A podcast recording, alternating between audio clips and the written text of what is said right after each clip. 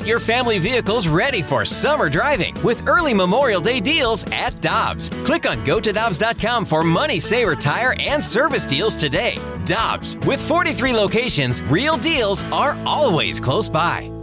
Mother's Day is around the corner. Find the perfect gift for the mom in your life with a stunning piece of jewelry from Blue Nile. From timeless pearls to dazzling gemstones, Blue Nile has something she'll adore. Need it fast? Most items can ship overnight. Plus, enjoy guaranteed free shipping and returns. Don't miss our special Mother's Day deals. Save big on the season's most beautiful trends. For a limited time, get up to 50% off by going to BlueNile.com.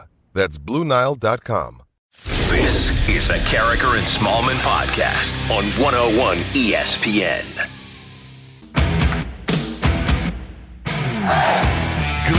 Good morning, everyone, and welcome to Karraker and Smallman on 101 ESPN. It is 7.01. Your time check brought to you by Clarkson Jewelers, an officially licensed Rolex jeweler. Happy Friday. Happy Battlehawks Day, Michelle. Happy Battlehawks Day to you, Randy. We are wearing our Battlehawks gear today in honor of our football team in St. Yes. Louis. Still our football team, even though the season was, you know, cut short. Yeah, of a- truncated, as it were. truncated because of a pandemic. But I am pumped because I got to wear my Battlehawks jersey that still had tags on it. I had to cut the tags off this morning. That's pretty cool. That I was supposed to wear for the LA game that got Oh, taken man. from us because of the pandemic. Yeah, I was actually, I had tickets for the LA game, and I was going to wear this gray pullover, the, the Battlehawks pullover that I have. It's very So, cool. I, I was ready for that, and then uh, when the Hated Vipers came to town, we were going to tailgate. It was just going to be a monster day. It was going to be great. Oh, yeah. The hated Vipers. Yeah. The rivalry. Oh yeah, and that, you know what? That's something that still lingers in my soul is my hatred for the Vipers, Really? the Tampa Bay Vipers. Yeah, I, that's a long time. That's a that's a lifetime that you you hate a franchise like that. You just can't let that hatred go away. It's ingrained in you. Now, can you remind me and everyone else where did this hatred for the Vipers start? How did you start hating the Vipers? Well, it, it was just a natural rivalry, Michelle, and uh, you, you get together, and uh, you know, you uh, cities have a tendency to hate each other, and obviously with that old Buccaneers Rams rivalry Yeah. from that that lesser league, uh, that that was part of it. And the the big thing was is that you had Dallas and Houston. That was a rivalry. You had the uh, California rivalry. You you had uh, the New York rivalry, New York and Washington. So the natural rivalry for us in the league was the the Tampa Bay Vipers. And so from day one, from as long as I can remember, uh, from a little kid growing up, I, I was just taught hate the Vipers. Yeah, as long as you were a Battlehawks fan, you knew you were going to hate the Oh, Vipers. no doubt. And I, ju- I thought you were going to say it's just because the team name, the Vipers, that sounds like a team you're going to hate. The Vipers. Oh, a bunch of vipers. Yeah. Yeah. Eh, Ironically, that's, you know, you've got that 32 team NFL, and then you've got the front office on Park Avenue, and that's the Vipers. There you in go. the- In the, NFL. You know, when I think back to the things that we lost because of the pandemic from a sports perspective, that game versus LA is always going to be at the top Yeah. of the list for me because I know how many tickets were sold, tens of thousands of tickets they had opened up. Would have been The- 45,000. if not more. It was trending towards potential more for kickoff that day. And it would have, I just remember that environment and the dome and how excited St. Louis was to have football back. And it was kind of building. Every week it was building. And it was almost this crescendo that, hey, Mm-hmm. the LA team that we don't even know about, but that we definitely hate is coming to town. And we are going to pack this dome. For some reason, yesterday, the Battlehawks came up in the show, and uh, we, Michelle talked about the jersey that she had, and I said, we got to make it a Battlehawks Day. So today's Battlehawks Day on Karraker and Smallman. And in St. Louis, wear your Battlehawks gear to work today. Absolutely. Speaking of football, last night a dramatic finish for the Eagles, a 22-20 win over the New York Football Giants. This game was 10-7 Philadelphia at the half. The Giants missing a or the Eagles missing a short field goal just as the second quarter expired, and it would have made it third. So it is, so it's a 10-7 game entering the third quarter, and the Giants get the ball midway through, and their quarterback takes off. From the 12, Jones keeps, gets a block, takes off, and he is gone. Trying to stay upright, and he trips. Absolutely all alone, and he trips. going to the end zone and ends up carrying it as it is for 80. Any trips? Poor guy. It's on national TV too. It's not just a Yeah. random Sunday afternoon that nobody sees. Wentz throws. he, you could see it too. You're thinking, oh, he's wobbling. Mm-hmm. Oh, is he going down? Oh, he sure is. but at least his Great. teammates were laughing about it, Yeah. gave him a hard time. But that's one of those things where, in his mind, he's running and he's thinking, okay, who's behind me? You can, Right. pro- you could probably hear the footsteps coming. He knows he's not as fast as he needs to be. Your your top half gets a little over your bottom half. We've all been there. Yeah, right. yeah, right. Not on that stage. The Giants did score a touchdown on that drive, took a 14 10 lead. Then Sterling Shepard on a touchdown pass from Jones early in the fourth. It's 21 10. But in the last five, um, the Eagles led by Carson Wentz. Wentz throws, passes, caught. What a beautiful play as Ward is in, and then getting up and drawing a flag is Madre Harper. That was with 4.38 left in the game. And with 40 seconds left in the game, a six play, 71 yard drive. Wentz throws, passes, caught. Touchdown, Boston Scott. The two point conversion failed, and Philadelphia held on to win it 22 21. Daniel Jones on that 80 yard mm. run. Tried to run faster than I was running and got caught up. So we finished the drive, scored a touchdown. So that was a relief to me for sure. Poor guy. We'll see that forever. Oh, forever. Yeah. It's not quite the butt fumble, but we're certainly going to see that a Yeah. lot. Yeah. Do you think the, what's the most iconic? Ooh, that sucks. Play in NFL history. Is it the butt fumble? I don't, well, I would think because of the era in which it happened on a Thanksgiving night Yeah. is part of it. But back in the 1960s, Jim Marshall of the Vikings picked up the ball and ran the wrong way and took a safety. And his nickname, Jim Marshall, good defensive end, his nickname became Wrong Way Marshall. Oh, That's brutal. yeah, against San Francisco. So Wrong way, we, we, Marshall. we can find the, the cut of that. That was uh, pretty pretty funny. I also think the name butt fumble is just something you're never going to forget. Right, and Not only fact- was the play hilarious and it's the Jets and it's Mark Sanchez, but the name butt fumble, you're never going to forget it. No, that's right, and and I think the fact that it was Sanchez, and in that game, the giant the Jets had a chance against New England, had a chance, but, but then the butt, butt fumble, and you lose the ball, and you lose the game. Mark Sanchez is a guy who took it to some AFC championship games. His career was not horrific uh, by any stretch of the imagination, but you're always going to remember him for the butt fumble. Yeah, that's the one big thing. He played in a couple of AFC championship. Yeah, that's games. right. But if you think Mark Sanchez, what's the first thing that comes to your mind? Yeah, butt fumble. Yeah, that's right. No doubt about it. Michelle, we have uh, World Series Game 3 tonight here on 101 ESPN. The pregame at 6.30 and the action at 7. Charlie Morton pitches for the Tampa Bay Rays. He'll be opposed by Walker Buehler. Morton obviously has been a postseason stud for the Rays, and here's Kevin Cash on what sets him apart. well, the preparedness is one, but just his overall demeanor, the way, I mean, you've seen him now, you've covered him for two years. Uh, he's the same guy, whether it's game seven or, or game 30. And that's pretty comforting. And I think what it's not just what Charlie does for himself, it's what he does for our club. It's pretty settling. And, you know, we've seen it every out, every outing we've given him the ball in the postseason for the last two years he's been pretty outstanding. And when you build that type of a track record, you just continue to have so much confidence in the, the person. The stuff speaks for itself. And what he did in game seven, you know, I think all season long, it was a little bit of a struggle for Charlie to maintain his stuff deep in games.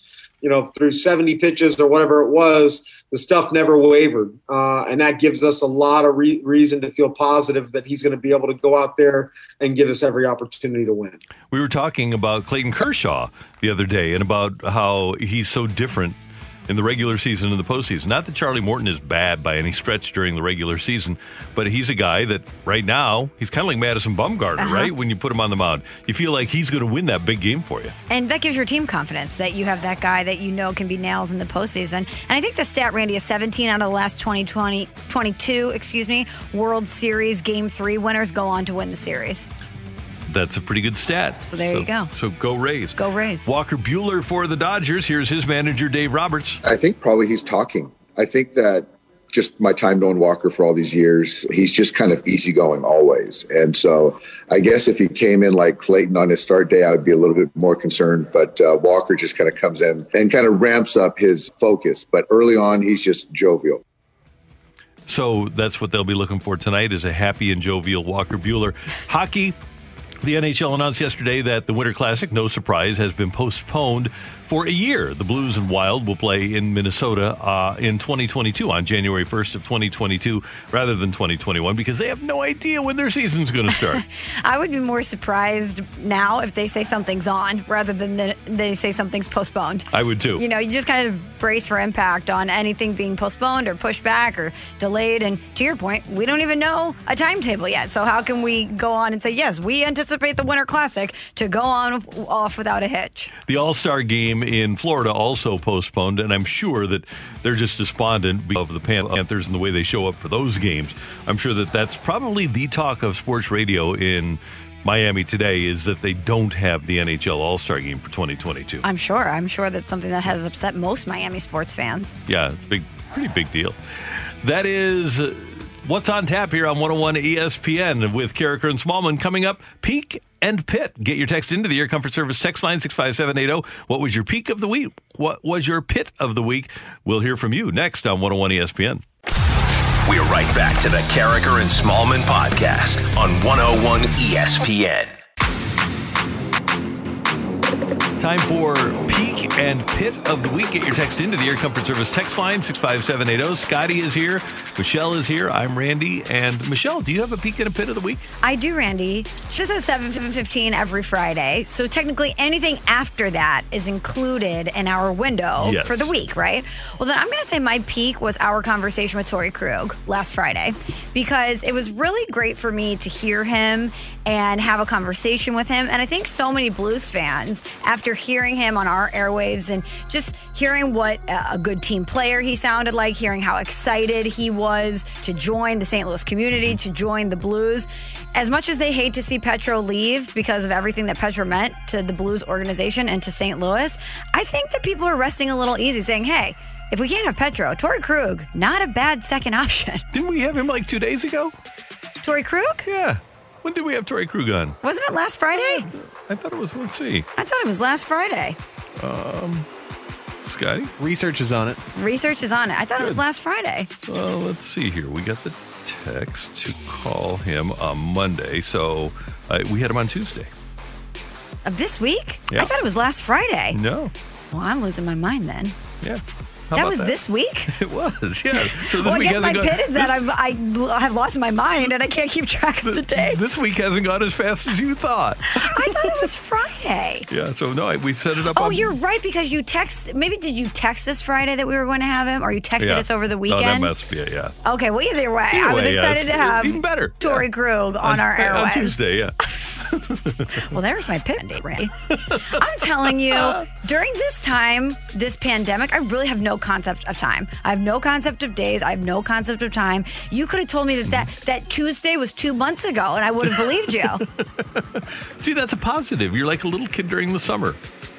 or is Wait. it a negative? No, it- it's a, Because I thought Tuesday was Friday. Well, it could be perceived as a negative. I take it as a positive because that means you're just living life. Just you're, you're going through life, and it doesn't matter what day it is. We're just doing our best. So yeah. So is was that your? Does that become your official pit now? I think it has to become my pit. My pit was going to be that we're 23 days in to 75 hard, and I still haven't had coffee or wine. Oh yeah, that is kind of a pit. But now it's maybe, maybe Randy, I'm losing my mind because I don't have coffee. We need each other. Do you see this? My Yes. brain needs coffee. So and by the way, if you uh, if you search the internet and especially go to Wikipedia, which is always highly reliable. Uh, if you want to find a good way to lose weight, coffee is a, it's a weight loss product, man. it is. That's why we need to ask Andy Frisella. If I started this with no coffee, even though it's allowed, know, yeah. can I work it in? Yeah. I we need the thing ruling. So along these lines, Michelle, both of my peak and pit have to do with 75 hard. Oh. Hashtag 75 All hard. right, all right. My uh, pit came last night. Uh, you know that uh, Taco Bell is advertising those party nachos. Oh, yeah. So that's what the family had for dinner. Everybody had their nice plate of uh, party na- homemade ones, Oh. homemade party nachos. Oh, those are even better. Yeah, so th- it was sensational to look at while I was eating my grilled chicken and broccoli. So that was kind of a pit. They each had a plate of nachos. It was great. It And looked- you had to sit there and eat grilled chicken. And nacho and uh, broccoli, no nachos. Yeah, that it's kind of a pit, isn't it? That is a major pit. Now, but here's my peak though. Before that, yesterday afternoon, when we were done here, I hooked my bike up to the car. I went and went for a little over an hour ride. And then I, I parked at Creve Coeur Park in the lot where the steps are. And then right after I got off my bike, I went right to the steps and did the steps, 220 steps up and down five times. And I powered through and I felt great afterwards. I, I wasn't worn out. I could have probably done a sixth set of steps if I had the desire, but I just didn't have the desire. Well, I didn't have the mental fortitude. Let's be honest about it. I didn't have the, uh, as uh, Mike Shannon would call it, the uh, intestinal fortitude to complete a sixth. But physically, I could have done it. Mentally, I was gassed. So you're handling this far better than I am because you're over here doing the steps five, potentially six sets of steps. Mm-hmm. I can't even walk up the steps here in our building, which are two flights of steps. Those are tougher for me early in the morning. Is it because it's early in the I morning, think not it is. because yeah. I'm just out of shape? Yeah. And uh, there, there was a woman uh, walking her puppy up and down the steps, you know, the little short legs. I was very impressed by that puppy doing as good a job as me on the steps. You have incredible mental toughness that you could sit at a table with everyone eating homemade nachos and not even grab a chip. I was I would have been toast. That would have been the end for me. And weirdly, the dogs come to me with the grilled chicken. The, the dogs don't go to the people with the nachos. They come to, to the easy mark, I guess. But still, Yeah, they- because they know you're more likely to give it away. Yeah. No one's going to give away nachos. it's true. Hey, to add on Randy's mental toughness with the food, the Slough golf tournament, we got those box lunches, okay? Okay. Inside these box lunches, we got a sandwich, a bag of chips, chocolate chip cookies, those little two pack. Oh. Randy did not touch the chips or the cookie. He had the sandwich. I ate the chips and the cookie. I also had the sandwich. And I had my apple.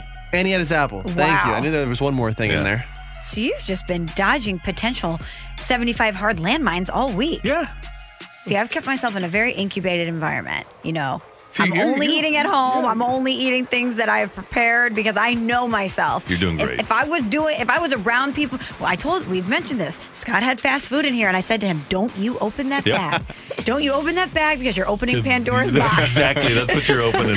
Don't you dare." And he, he wasn't even complaining about it though. If I hadn't had I chips or cookies in three weeks, I'd be, oh my gosh, you're really gonna eat that next to me, Scott? You build new habits. 30 days builds new habits. Well, we're still seven days away from that, Yeah, so, so I'm have- still complaining. Yeah. Scotty, I know you had a big peak this week. That's right. Uh, my peak of the week is definitely finding out that I got the house. Yay! Uh, oh my Homeowner. gosh! Scotty exactly. homeowner. Exactly. Over the moon, excited to move into my new place here in a couple of weeks, and uh, actually really excited to not spend tomorrow all day looking for places. So that's a huge peak. Yeah, good, the, too. the pit of the week is it might be a little uh, weird for you guys. Yadier Molina not being an NL Gold Glove finalist. That absolutely blew my mind yesterday. I never really get too high or too low on Gold Glove finalists, but seeing Tyler O'Neill on there, not seeing Yadi at his respective position, it really ticked me off. To be honest with you guys, Me too. That was going to happen. Him too. Yeah. I would think that the time that the Cardinals missed, even though he didn't miss time, the the time that the Cardinals missed and that time that people didn't get an opportunity to see him probably had an effect on that. But the guy had COVID and he came back and still played every game. I know. Yeah. Yeah, he's Yeah, what are these other finalists? Have you have they defeated COVID and played every game? Not to mention the skill set. Yeah, I know. It's I, I'm not mad about it. It'll it, it will motivate him for next year. By the way, the the finalists are Tucker Barnhart of the Reds, Willson Contreras of the Cubs. How that happened, you don't know, and Jacob Stallings of the Pirates. Three guys from the NL Central, ironically. And would you take any of those guys over Yadi? Uh, yeah, two of them. Kind of set you up there, but Yeah, but th- that's only because of the future. It's for No, next for, next year. a for next singular season. season for 2020, this past season. Uh, yeah, I'd probably only take one of them. But he should certainly be in that mix. Yeah. Oh, yeah. No doubt about it. All right, we got a couple texts in for their peaks and pits of the week. This one from the 314. My peak was listening to Pete Fairbanks after he closed out the ALCS. My pit was listening to the idea that Yadi could be a Yankee. It's intriguing for him. It's got to be for the Yankees. That is kind of a, a pit for people that want Yadi to stick around. I'm intrigued to hear, Michelle, as we go through this process, whether or not this winds up being Yadi or Molina's choice, or whether it's the Cardinals just saying, okay, we're moving on. Do you think if they if they say, hey, it's a financial deal, love to have you back, but we're, we're not going to be able to give you the money you want, mm-hmm. that's still his choice because Right. he he could say, hey. I understand the position that you're in, not only because you need to plan for the future, but because of the financial constraints that this pandemic has has put on what you're able to do. But it means if, if I'm going to get playing time and I can stay here, we can make it work. I think either way, they're not going to say, listen, Yadi, love you. Thanks for everything you've done. But we're just going to go with the youth here. It's going to be something that they can't work out. At least that's the way that I'm perceiving it. And it's up to him. He's still in the driver's seat there, I think, because he could probably make it work if he wanted to. I, I would think he could. But if you're the Cardinals, and we've talked about gearing their team towards 2022, when definitely Molina, Wainwright, Fowler, Carpenter are off the books, would you rather go in with a catcher that has some experience in Knizner or Herrera, or would you rather go in start that season with a catcher that has zero experience because you know that Yadi's going to demand to play? I, I, I of course, he's going to want to play. He's the, one of the most competitive guys we've ever seen mm-hmm. come through St. Louis sports. Period. This is a guy who, and especially now, the, the way he feels about not being a Gold Glove finalist, as you mentioned, he's going to have a chip on his shoulder. He's going to want to go out there and prove himself even more, especially at this age and at this time when he feels like people might be doubting him or questioning what he still has left. But I do wonder if that's maybe one of the caveats for the Cardinals is hey, if we can make it work financially, even if we can give you more than we're necessarily willing to do, the other part of this is that you have to agree to split time and help one of these guys along. I can't imagine that he would agree to that. I don't even know if I can imagine them having the conversation with him Yeah. And that's why because they know. They I know, how he I, is. I know it's an emotional aspect because he's been the Cardinal catcher since 2005, but he's also regressed dramatically offensively in the last five years. He isn't, at least in the perception of the coaches and managers that vote for the Gold Glove, he's not what he was defensively. And the Cardinals need to have a catcher ready for 2022. So if they take the old Branch Rickey approach, better to get rid of a guy a year too early than a year too late.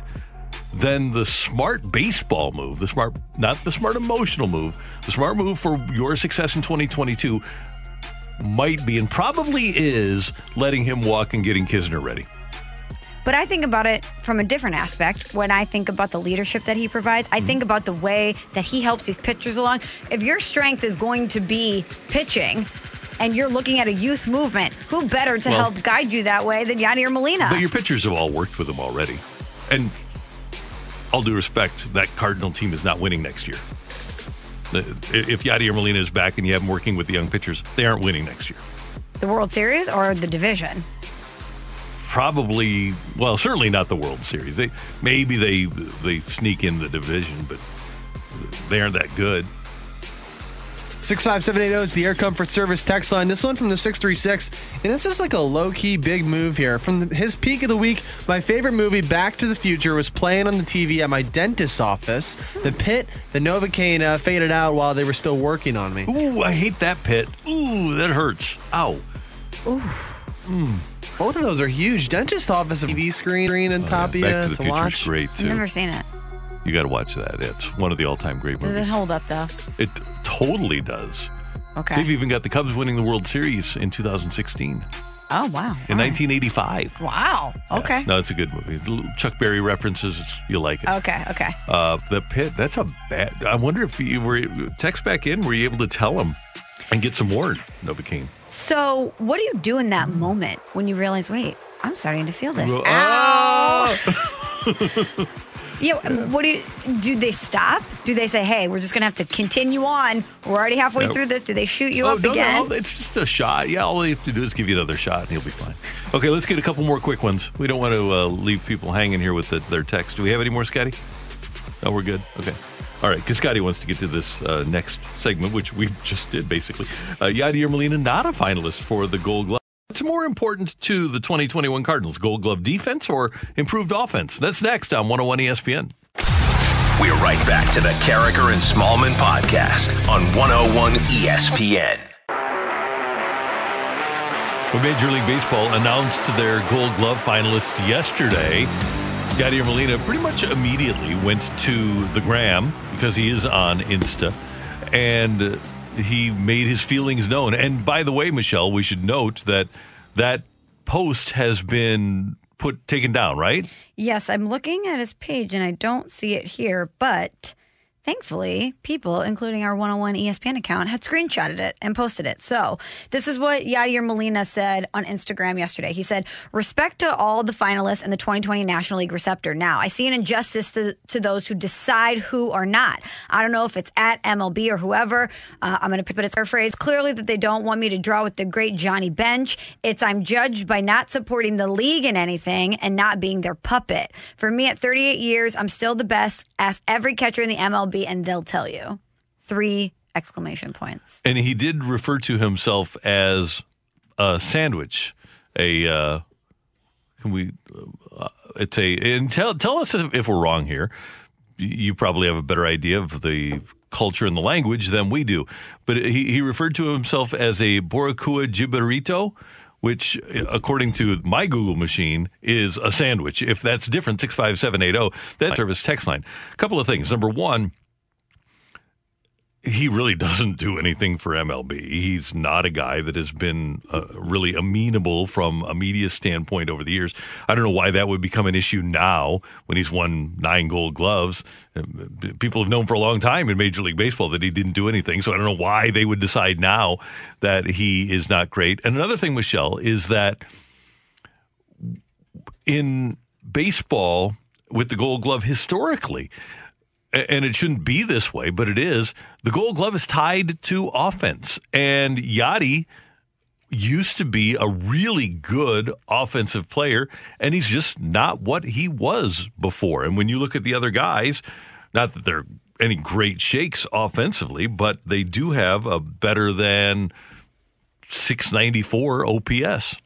Also, this year, the Gold Glove Award and the finalists were determined strictly by metrics. Normally, you have people voting on it. You have managers, coaches, etc., that vote on this. Um, but this year, due to the compressed 2020 season, they said that they were relying solely on SDI, which is Saber Defensive in- Index, to come up with the to determine the finalists. So, if you're Yadier Molina, yes, you feel slighted. Yes, you know that there are a lot of things that you do day in and day out that probably can't be quantified, but it's it's hard to argue numbers. As Brad Thompson would say, if you don't like it, play better. It, it, the, if the numbers, and I was not aware of that until you just told me, I thought it was still the vote, but it makes sense because normally managers and, co- uh, and coaches vote for the gold gloves. But if the managers and coaches from the East and the West didn't get a, a chance to play against and see the defenders from the Central, how can they make a, a fair decision in terms of making a vote? So metrics make the most sense. And Tucker Barnhart, Willson Contreras, and Jacob Stallings, defensive metrics wise, are ahead of Yadi. So here's what it says. I'm reading the release about it. It says historically, the Rawlings Gold Glove Award winners have been determined by a vote from 30 managers and up to six of their respective coaches. They they vote from a pool of qualified players in their league. They can't vote for players from their own team. But in 2013, Rawlings added a sabermetric component to the Gold Glove selection process, um, et cetera, et cetera. And due to a compressed 2020 season, the award qualifications have been amended to rely solely on SDI, which is Saber Saber Defensive Index, which draws on and aggregates two types of existing defensive metrics. Those derived from batted ball location based data and those collected from play by play accounts. Okay. Makes sense. And Yadi, by the way, did get injured and played in 42 games, 42 of the 58 that the Cardinals played. So that has an effect. And even though he did not get named as a finalist, neither did Harrison Bader, who also tweeted kind of a, a low key, huh? tweet about not getting named as as one of the finalists. Were you surprised to see Tyler O'Neill's name in the mix? I was Me too. surprised, but good for him. And again, the Cardinals thought in the minor leagues that he was a, a Gold Glove quality left fielder, and if we're basing this strict on the the metrics, the defensive metrics, then it does make sense that he would be out there. Now, does he have a chance to be the National League left fielder? I don't know, but if I don't know if you're going to base it on metrics, why we had to name finalists. I don't know why we just didn't name the guys. right. That- Just that say, hey, you're winning. Yep. But uh, Akiyama, Shogo Akiyama from the Reds, and David Peralta from the Diamondbacks are the other left field candidates. And by the way, in center field, you might have been wondering about Bader. Uh, Ronald Acuna Jr., Cody Bellinger, Trent Grisham are the three. Do you think? What do you think about Kolten Wong looking to go back to back? Does this increase his chances at all? Uh, you know, as far as getting that twelve and a half million dollars from the Cardinals, or do you think that? Hey, even if he doesn't win the hardware, they know what type of value he brings, and they've already kind of made their determination on what to do. I would think that they already have. I find it notable that last year's American League Gold Glover with the White Sox did not Yolmer Sanchez is the guy's name. Uh, he didn't get re-upped by the White Sox. They let him go. He sat around and didn't get a contract until he got a minor league deal with the Giants in March. So just winning a gold glove, I don't think adds any value. Teams know what they have defensively. But with the Cardinals wanting to be a defense first team, as they clearly look at Wong as a marketable guy. They brought him back a couple of years ago when his jersey night was happening. They brought him back from the minors. I could absolutely see them keeping him based on his defense. Not necessarily the gold glove, but based on the great defense. And, you know, for a team that wanted to have pitching depth and said, hey, our identity is pitching depth and it's defense, you should be getting guys who are going to be nominated for these. But I don't think that in any way takes away from the fact that what we said about this team and what they need to improve on heading into next season still remains the same. And they need to find that at third base. They need to find it in the outfield, and they need to find it if they have a designated hitter at DH. But certainly, heck, if Tyler O'Neill wins a gold glove, Dylan Carlson's probably your starting left fielder, right? It's Carlson, Bader, Fowler, I mm-hmm. would think. Even so, you could leave a Gold Glove left fielder on the bench. Although outfield defense isn't nearly as important as defense at second base. But if you don't have a, need, for example, at catcher or second base. The, on- the only place you can really fill in to find that, that bat, if you want to improve your offense, would be third base. If you're going to bring back Wong, you know DeJong's your shortstop, you know Wong, you know Goldie, and you know that because of the contract, it's going to be Fowler. You you know Bader or O'Neill probably in center and Carlson in left. So that leaves catcher. And if you have Yadi back, that's not changing. So that cuts you down to third base. That's the only place where you could go get a bat. Do you think they will? I really don't know what their plan is. I, I I I wish I knew. I do think that they're in money saving mode. I agree. After missing out on the 254 million, but they have to have somebody to play third base. Maybe Carpenter is your third baseman. Maybe it's the same group that started opening day of this year. I could absolutely see that. Man. And it, maybe it's that group minus Yadier Molina and with Andrew Knizner behind the plate.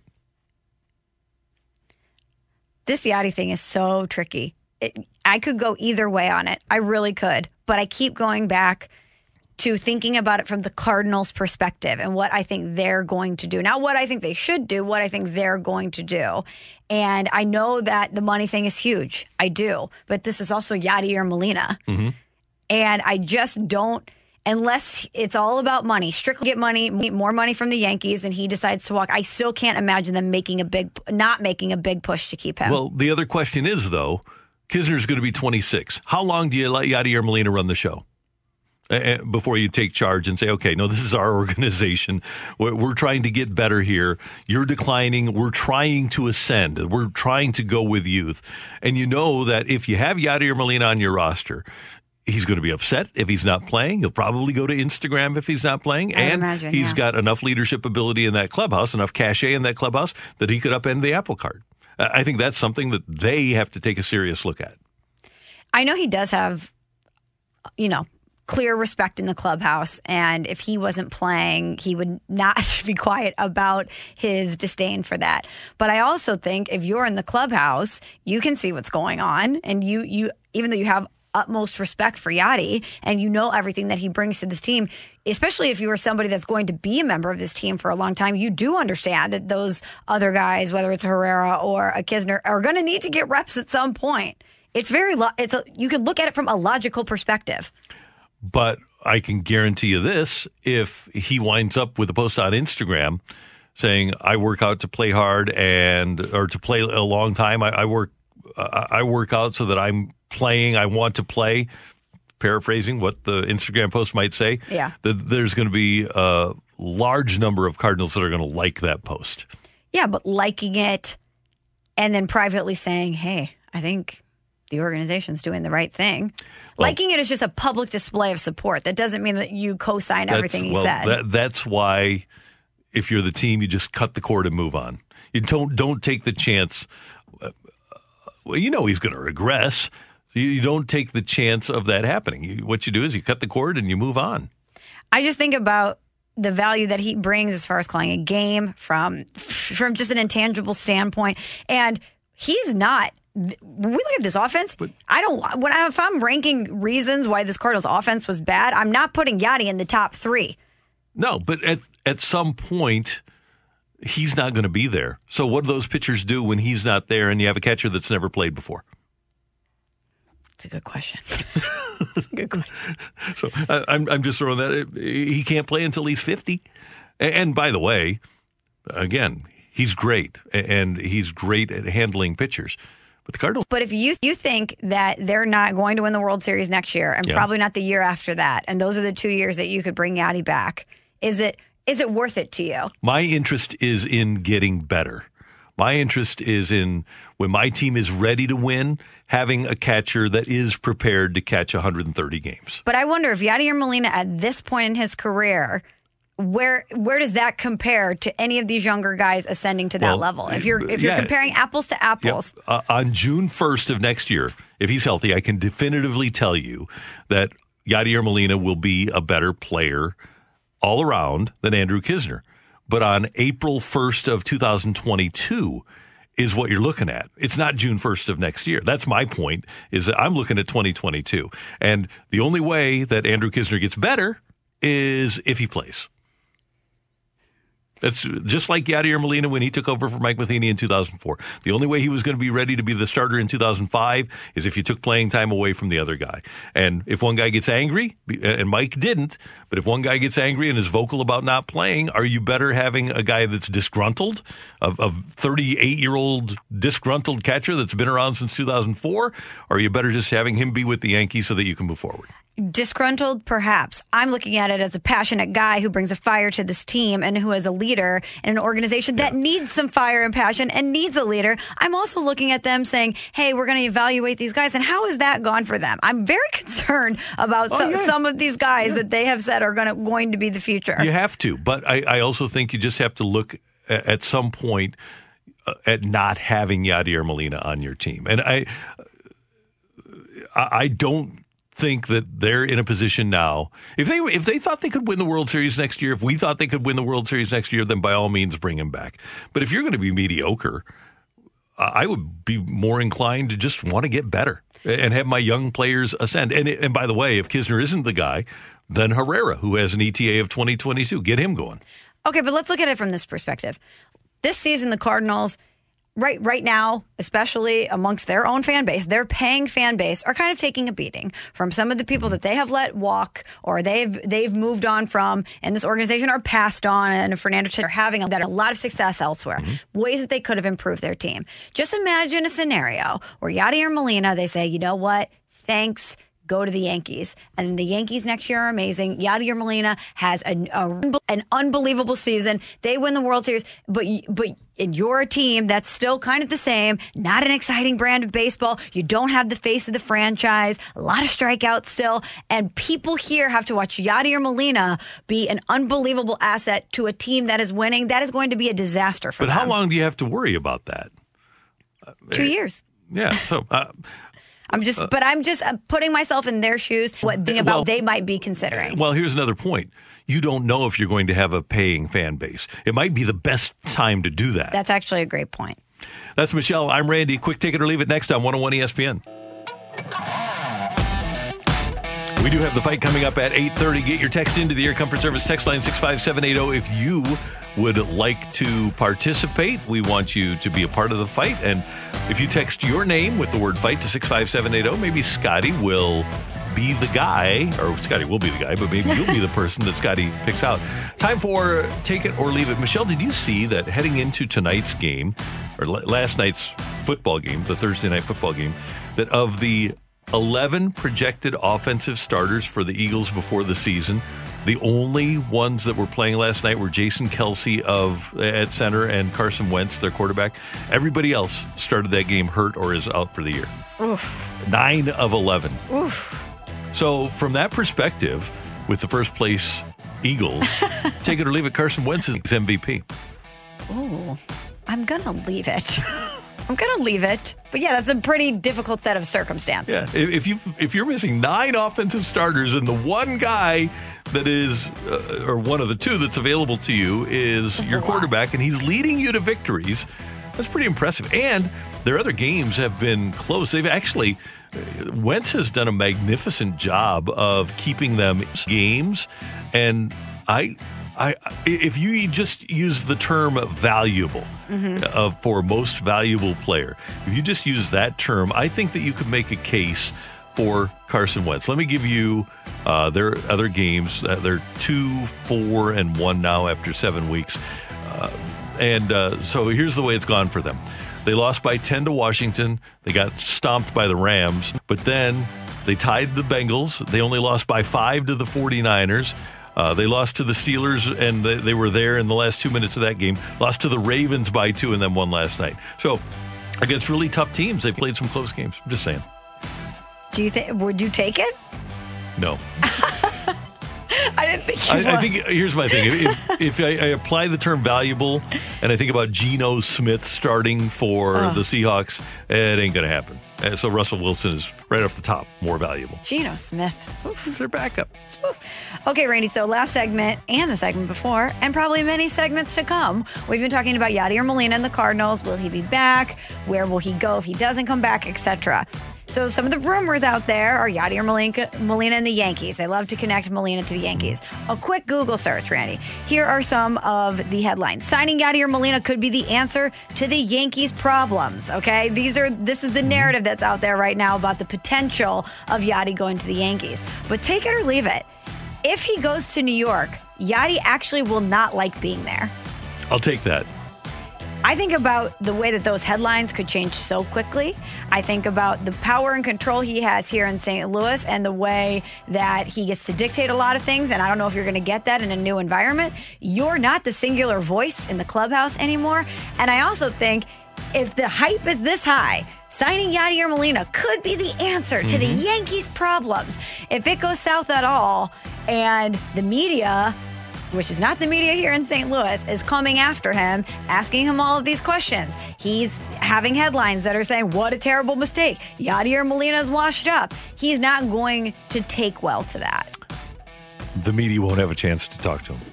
Like, you're not He'll- in the Midwest anymore, though, Yeah, when you're he- up there. He'll hide. So uh, the media, but he'll. You still got the tabloids, and some of the sometimes the worst thing you can do is not talk because then they just they take the hammer out. Then it hurts. Then it's going to be a part of the headline. Yeah, exactly. Scotty, what do you got for us? 65780 is the Air Comfort Service text line. This one comes from the 636. Take it or leave it. Kyle Clifford leads the Blues in penalty minutes next season. I'm going to leave it because I don't think that he'll play enough. Who do you think would lead the team in penalty minutes? I think. I like the sentiment, though. Yeah, right. You know? Yeah, I do too. I like the, I, Yeah. I understand the sentiment behind the take it or leave it. yeah, I'm kind of thinking Bortuzzo. Okay. I'm going to take it just because of the sentiment. I hope that he's out there being a Causing pest, problems? Causing Good. problems. I like that. Good. Yeah. Get your take it or leave it into 657 Take it or leave it because of how Ryan Tannehill played in Miami. He's not getting the MVP recognition he deserves. I'll partially take that, but I also think that Derrick Henry is the MVP of that team. Mm-hmm. So as great as Tannehill might be, and he's playing great, people perceive that as a team that's carried by Henry.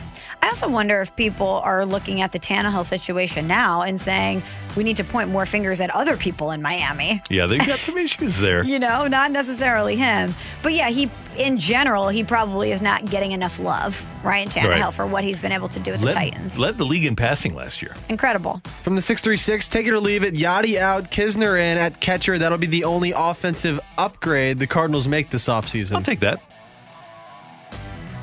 Is it an upgrade? 634 OPS, did I say? But we don't know. The other's an unknown. Yeah, if if he's got a 500 OPS, then we've got real problems. I just I don't know what he's capable of, and based on the trends we've seen offensively in St. Louis with players, I just I don't know what to expect. 662 OPS. By Okay, thank you.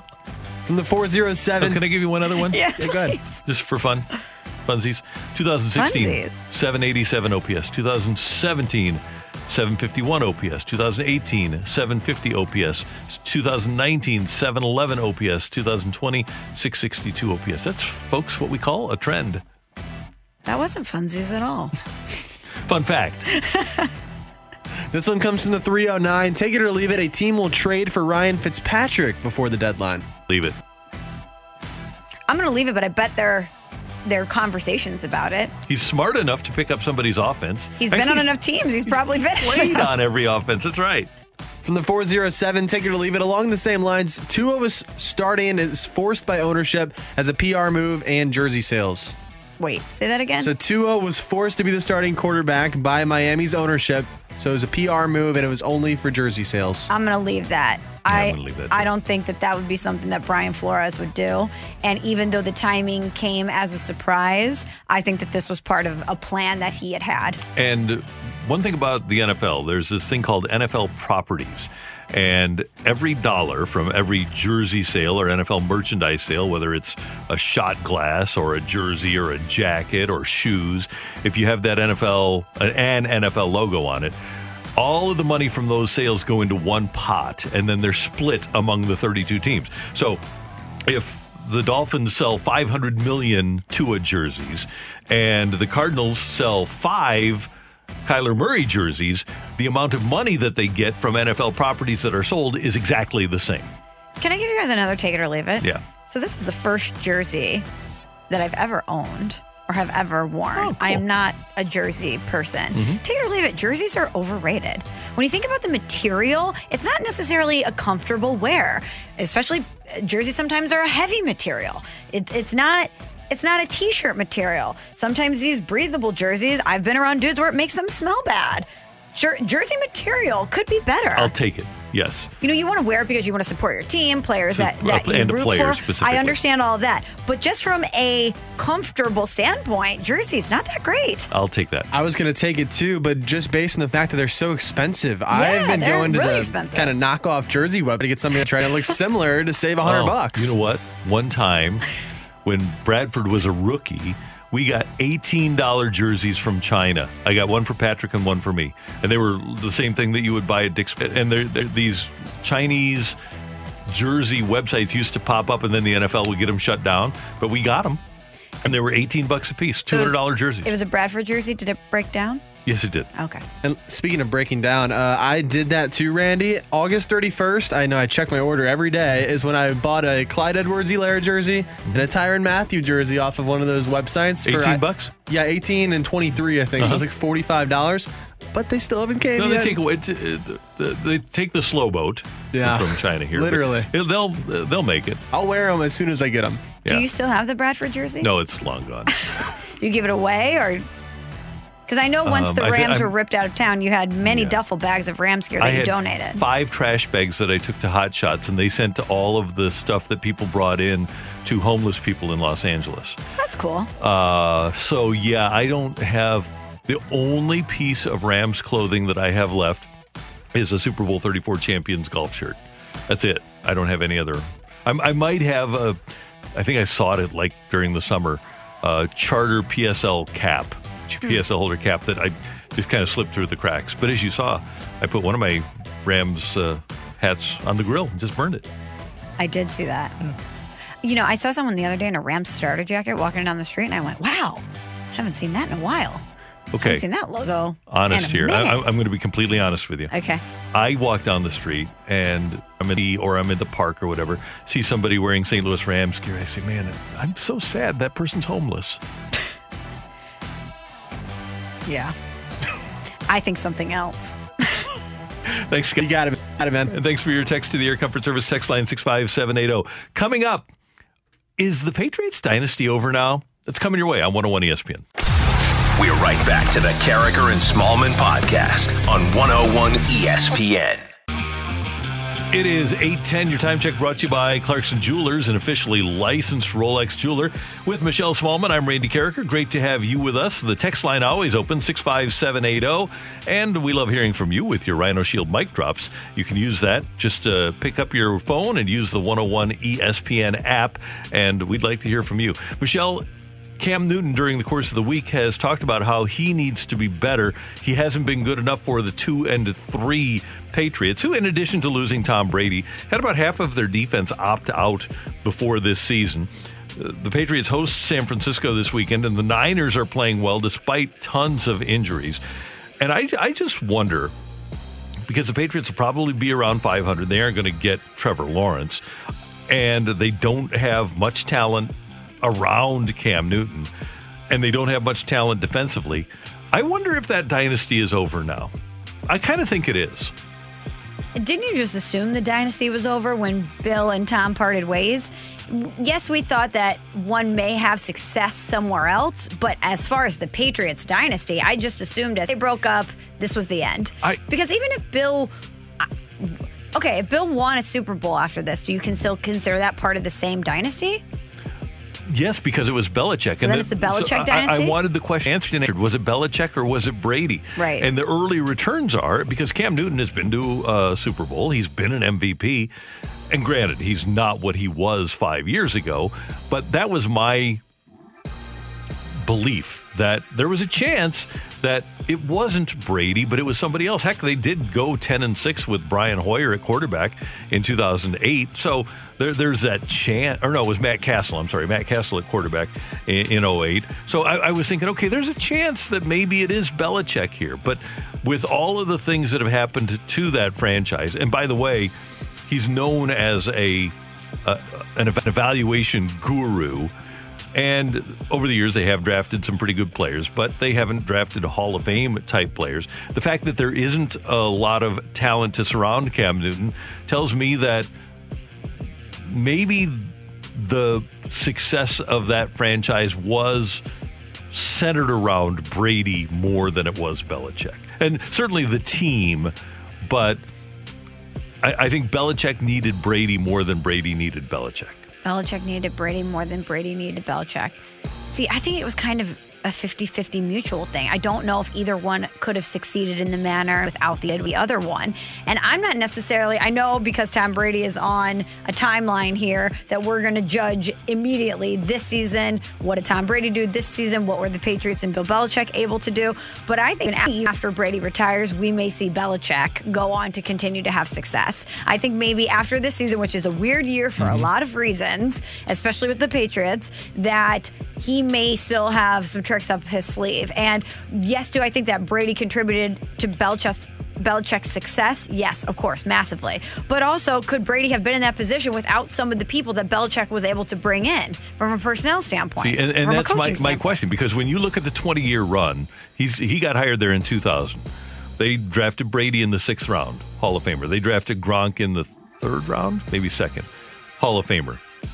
Uh, running back, no running backs. They didn't draft a wide receiver. They didn't draft a Hall of Fame offensive lineman. On defense, Richard Seymour is not going to the Hall of Fame. Teddy Br- Bruschi was drafted before. He's not going to the Hall of Fame.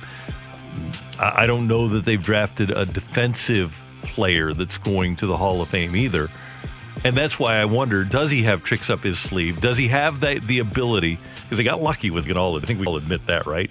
Does he have the ability to collect good enough players to go on another run? That's my question. But it's never really been the Hall of Famers that they bring in. It's you know the BenJarvus, Green Ellis, the law firm guys that they that are Right. they're able to maximize Well- what they have for a period of time. It's a Chris Long who at the end of his career goes there and they're able to extract some stuff from him to contribute to their success. But the biggest part of it is you're in a fourth qu- in the quarter, and number 12 was bringing you back for a victory. True. So you- had the the talent to keep it close, but in a game and in a league where 75% of the games are decided by a touchdown or less, you had that guy who was giving you that touchdown or bringing you back from a 28-3 deficit in the Super Bowl to win the game. And, and that's maybe Belichick, maybe this is too brief of a time to Yeah. press that reset button, but he is 67, 68 years old. I wonder. Uh, my opinion is, I think the dynasty's over, and I, Yeah. I, I- I don't think Buffalo or Miami is going to be a dynasty. What we saw, we will never see again. What we saw for 20 years in New England, we will never see again.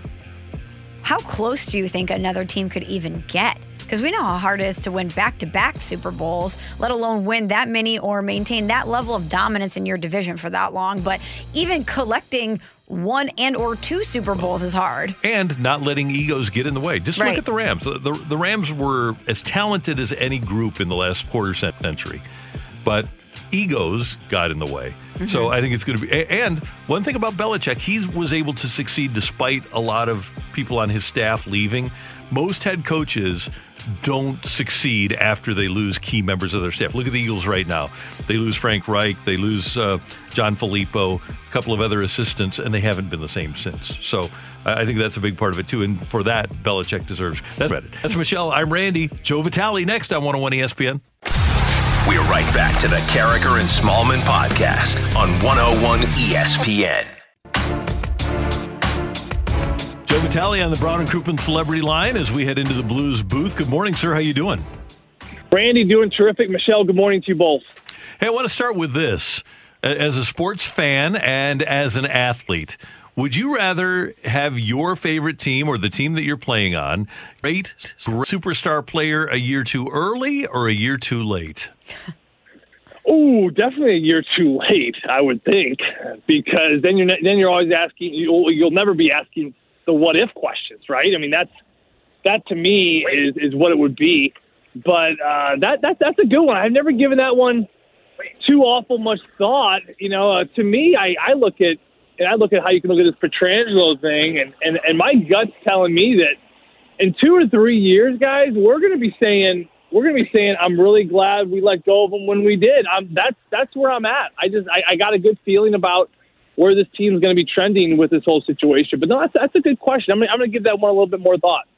Joey, we have a lot of questions facing the Blues as they enter this next season. And the more I keep weighing different things, do you think it's fair to say that so much of their success next season is going to boil down to what Jordan Binnington can be? Well, yeah, I mean, always, always the goaltender is going to be in the spotlight. Um, so, I mean, you ask any team across the league, and you ask them who's going to be a huge player for you this year, and and they'll always go right to the goaltender, and and that's the position, and that's the position he signed up for, and that's where the pressure comes from. Listen, this kid's had two incredible years, well, I guess a year and a half of amazing hockey. You know, he had one little blimp there in the in the bubble in Edmonton. He had a two week stretch where he wasn't himself, and now the doubters come come creeping back in. That's hockey. That's goaltending. That's sports. What are you going to do about it? But you know, for me, from what we've seen over the last year and a half, there's no reason to doubt that he's not going to be that same consistent, just nails to the wall goaltender that we've seen for the majority of his time here in St. Louis. You know, another guy to keep an eye on uh, is going to be Ville Husso. And, and a lot of Blues players, uh, Blues fans, excuse me, don't know much about this young young fella. And Jake Allen, I remember having a conversation with him before uh, sometime around Christmas last year. And we were talking about Ville, and and he said something pretty profound about our new backup, who will see who will see games this year, by the way, because of how condensed this schedule is going to be. You're going to rely on your backup. So Ville Husso, according to Jake Allen, has some tools and has some mechanics and some techniques that Jake Allen says he's never he's never seen before. And we were having a great conversation outside the stall about it.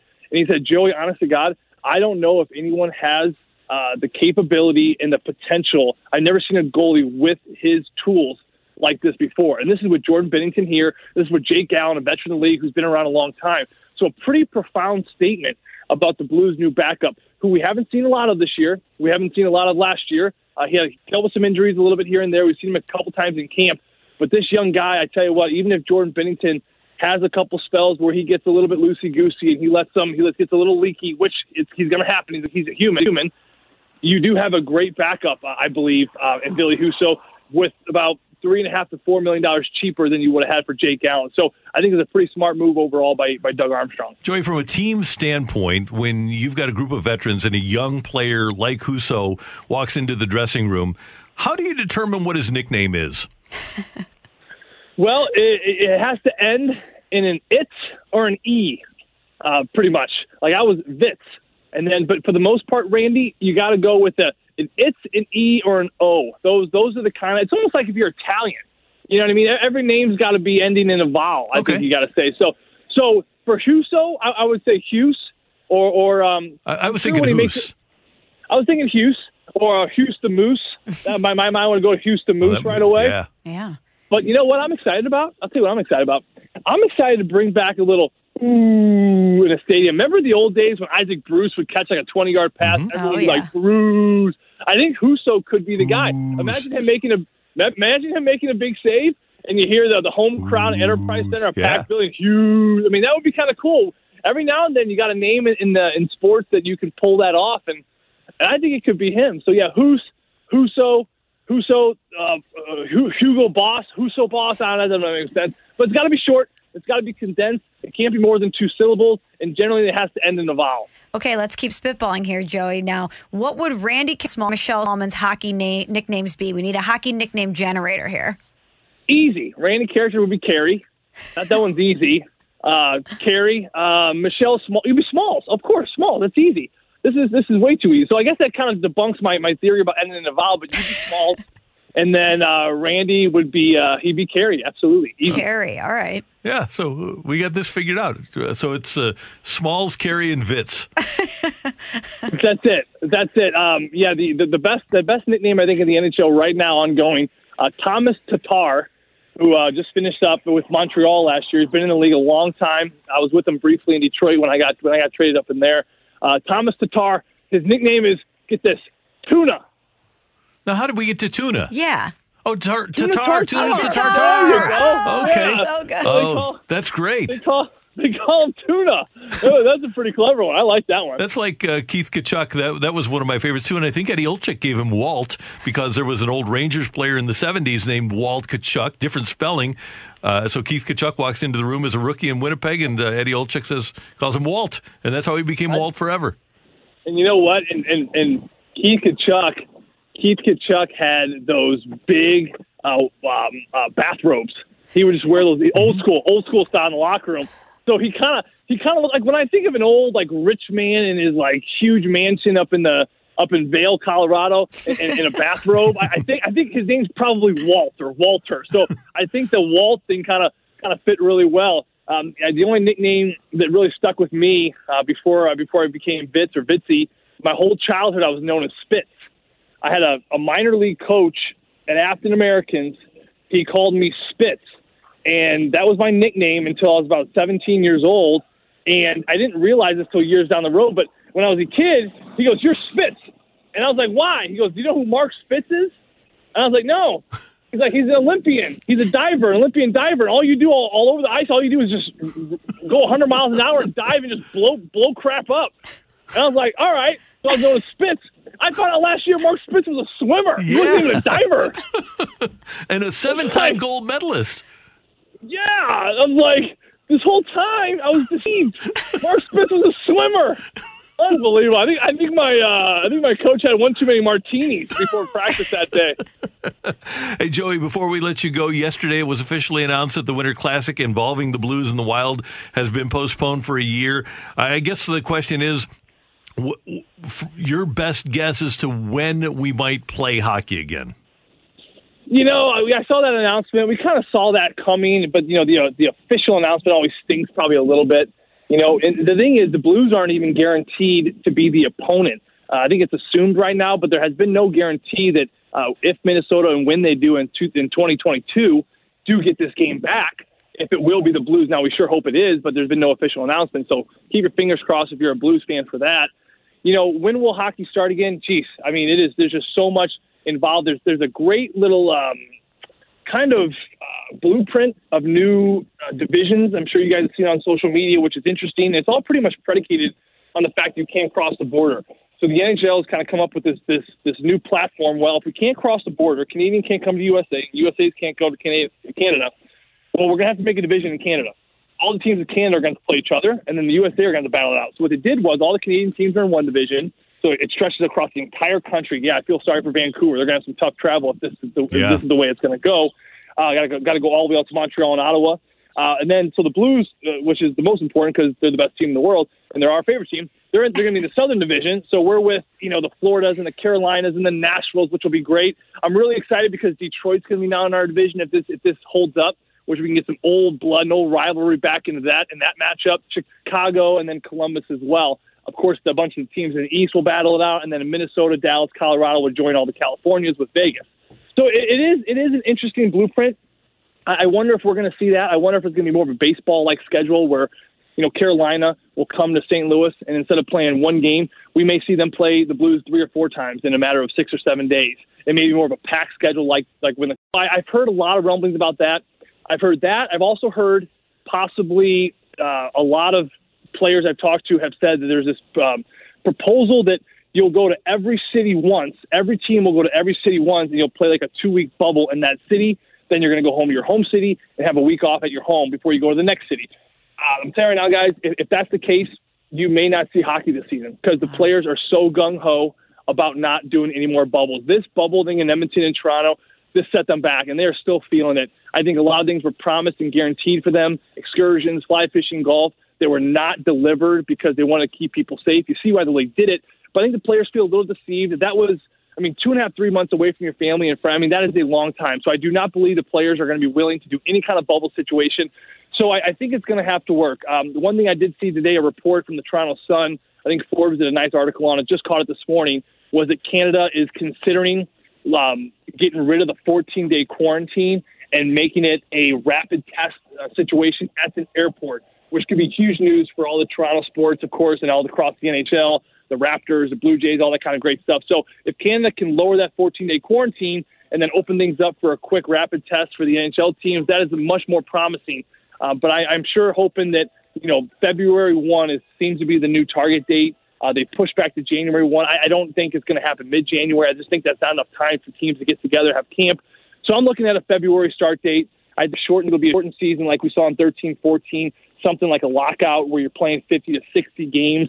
Keep in mind, we're, we're up against the clock because the Olympics next summer. We can't be running too much into July and August for obvious reasons.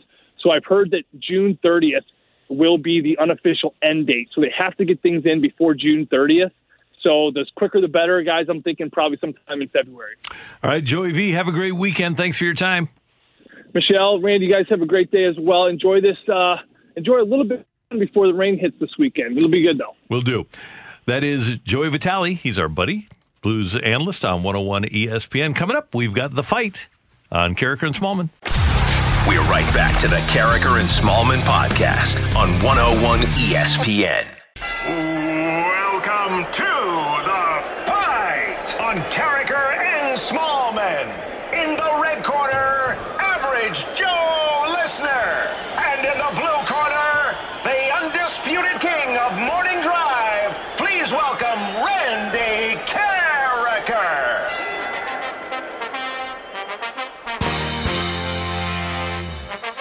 Welcome back to Karraker and Smallman here on 101 ESPN. It is time for the fight. We know that Randy Karraker normally wins the fight, but it's Friday, so maybe he's feeling a little loose. Maybe he's not focusing enough, Scott. Could be. He's thinking about the weekend. He's thinking Yeah. about that those nachos he didn't eat last That's night. right. So he's got a lot on his mind other than sports right now, I think. Randy loses. Guess what? Oh, twice since we started doing the show. It's a, it's basically an average of once every two or three months. He might tie and then lo- you know lose because of the tiebreaker. Yeah, he allowed uh, he allowed somebody to get into the Hall of Fame. I remember it was your birthday week because I asked a birthday question on the Hall of Fame That was. August. That was back in August. Yeah, and uh, that didn't go well. So since then, he's been on a hot streak. Since August. he's been uh, six weeks, and he's maybe lost once or twice since then. wow. All right. Well, Scott, no pressure. Welcome to the show. How are you doing today? I'm doing great. Maybe you can be the one to take Randy down, and we're cheering for you. Scott and I here are cheering for you, Scott. Not just because your name is Scott. All right. Question number one for you. Who is the last Cardinals outfielder to win a Gold Glove? Is it Jim Edmonds, Jason Heyward, or Larry Walker? Uh, Edmund. Question number two for you, Scott. The Giants' record is now one and six. When's the last time they made the playoffs? Was it the 2010-11 season, the 2013-14 season, or the 2016-17 season?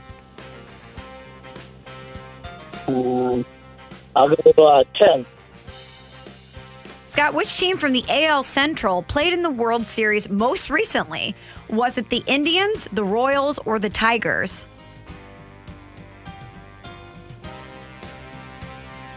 Royals. Sorry, can you say that one more time, Scott? Royals? The Royals. Okay. And your final question, Scott. Which FCS program did Carson Wentz play QB for back in 2015? Was it North Dakota State, James Madison, or Appalachian State? Uh, I'll go with Appalachian State. Okay, checking our scores. Speaking of fights, Scott informs me in the break that he almost threw hands last night in a beer league softball. Was Yeah. it beer league? Yeah, oh, it was beer league. Okay, so Yeah. you know, take us through this, guy because you were so nice. I can't imagine you getting in a fight. I was uh, definitely one of the guys that was trying to make sure there wasn't going to be a fight, Okay, but some of the friends that were at the event uh, were getting heated. Rule number one in softball don't ever hit a line drive back at the pitcher. And if somebody's listening right now and you were on that team last night, we're all good. For me, we're all good here. Yeah, yeah. Don't show up here. Scott you- can't handle it. You hit a line drive back at my friend's father right in his arm, and, you know, you just can't do that. I thought rule number one was to not take out the female catcher when you wanted to score at the plate. I don't. It, this league isn't co-ed, so oh, maybe Oh, okay. maybe this one backs up to rule number two. No line drives up the middle. No. That is a definite rule. I was a pitcher for 20 years in softball. Oh, Scott knows. Randy said Yeah. good morning to Scott. He Hi. knows the rules. Scott, how you doing? I'm doing great. Good. Thanks for listening. Thanks for playing. Scott, before we have Randy's portion of the fight, did you ever have an instance where you had a line drive middle at you? The middle. Uh, yeah, I've been hit several times. I had my nose broke um, three different places. Because of a softball?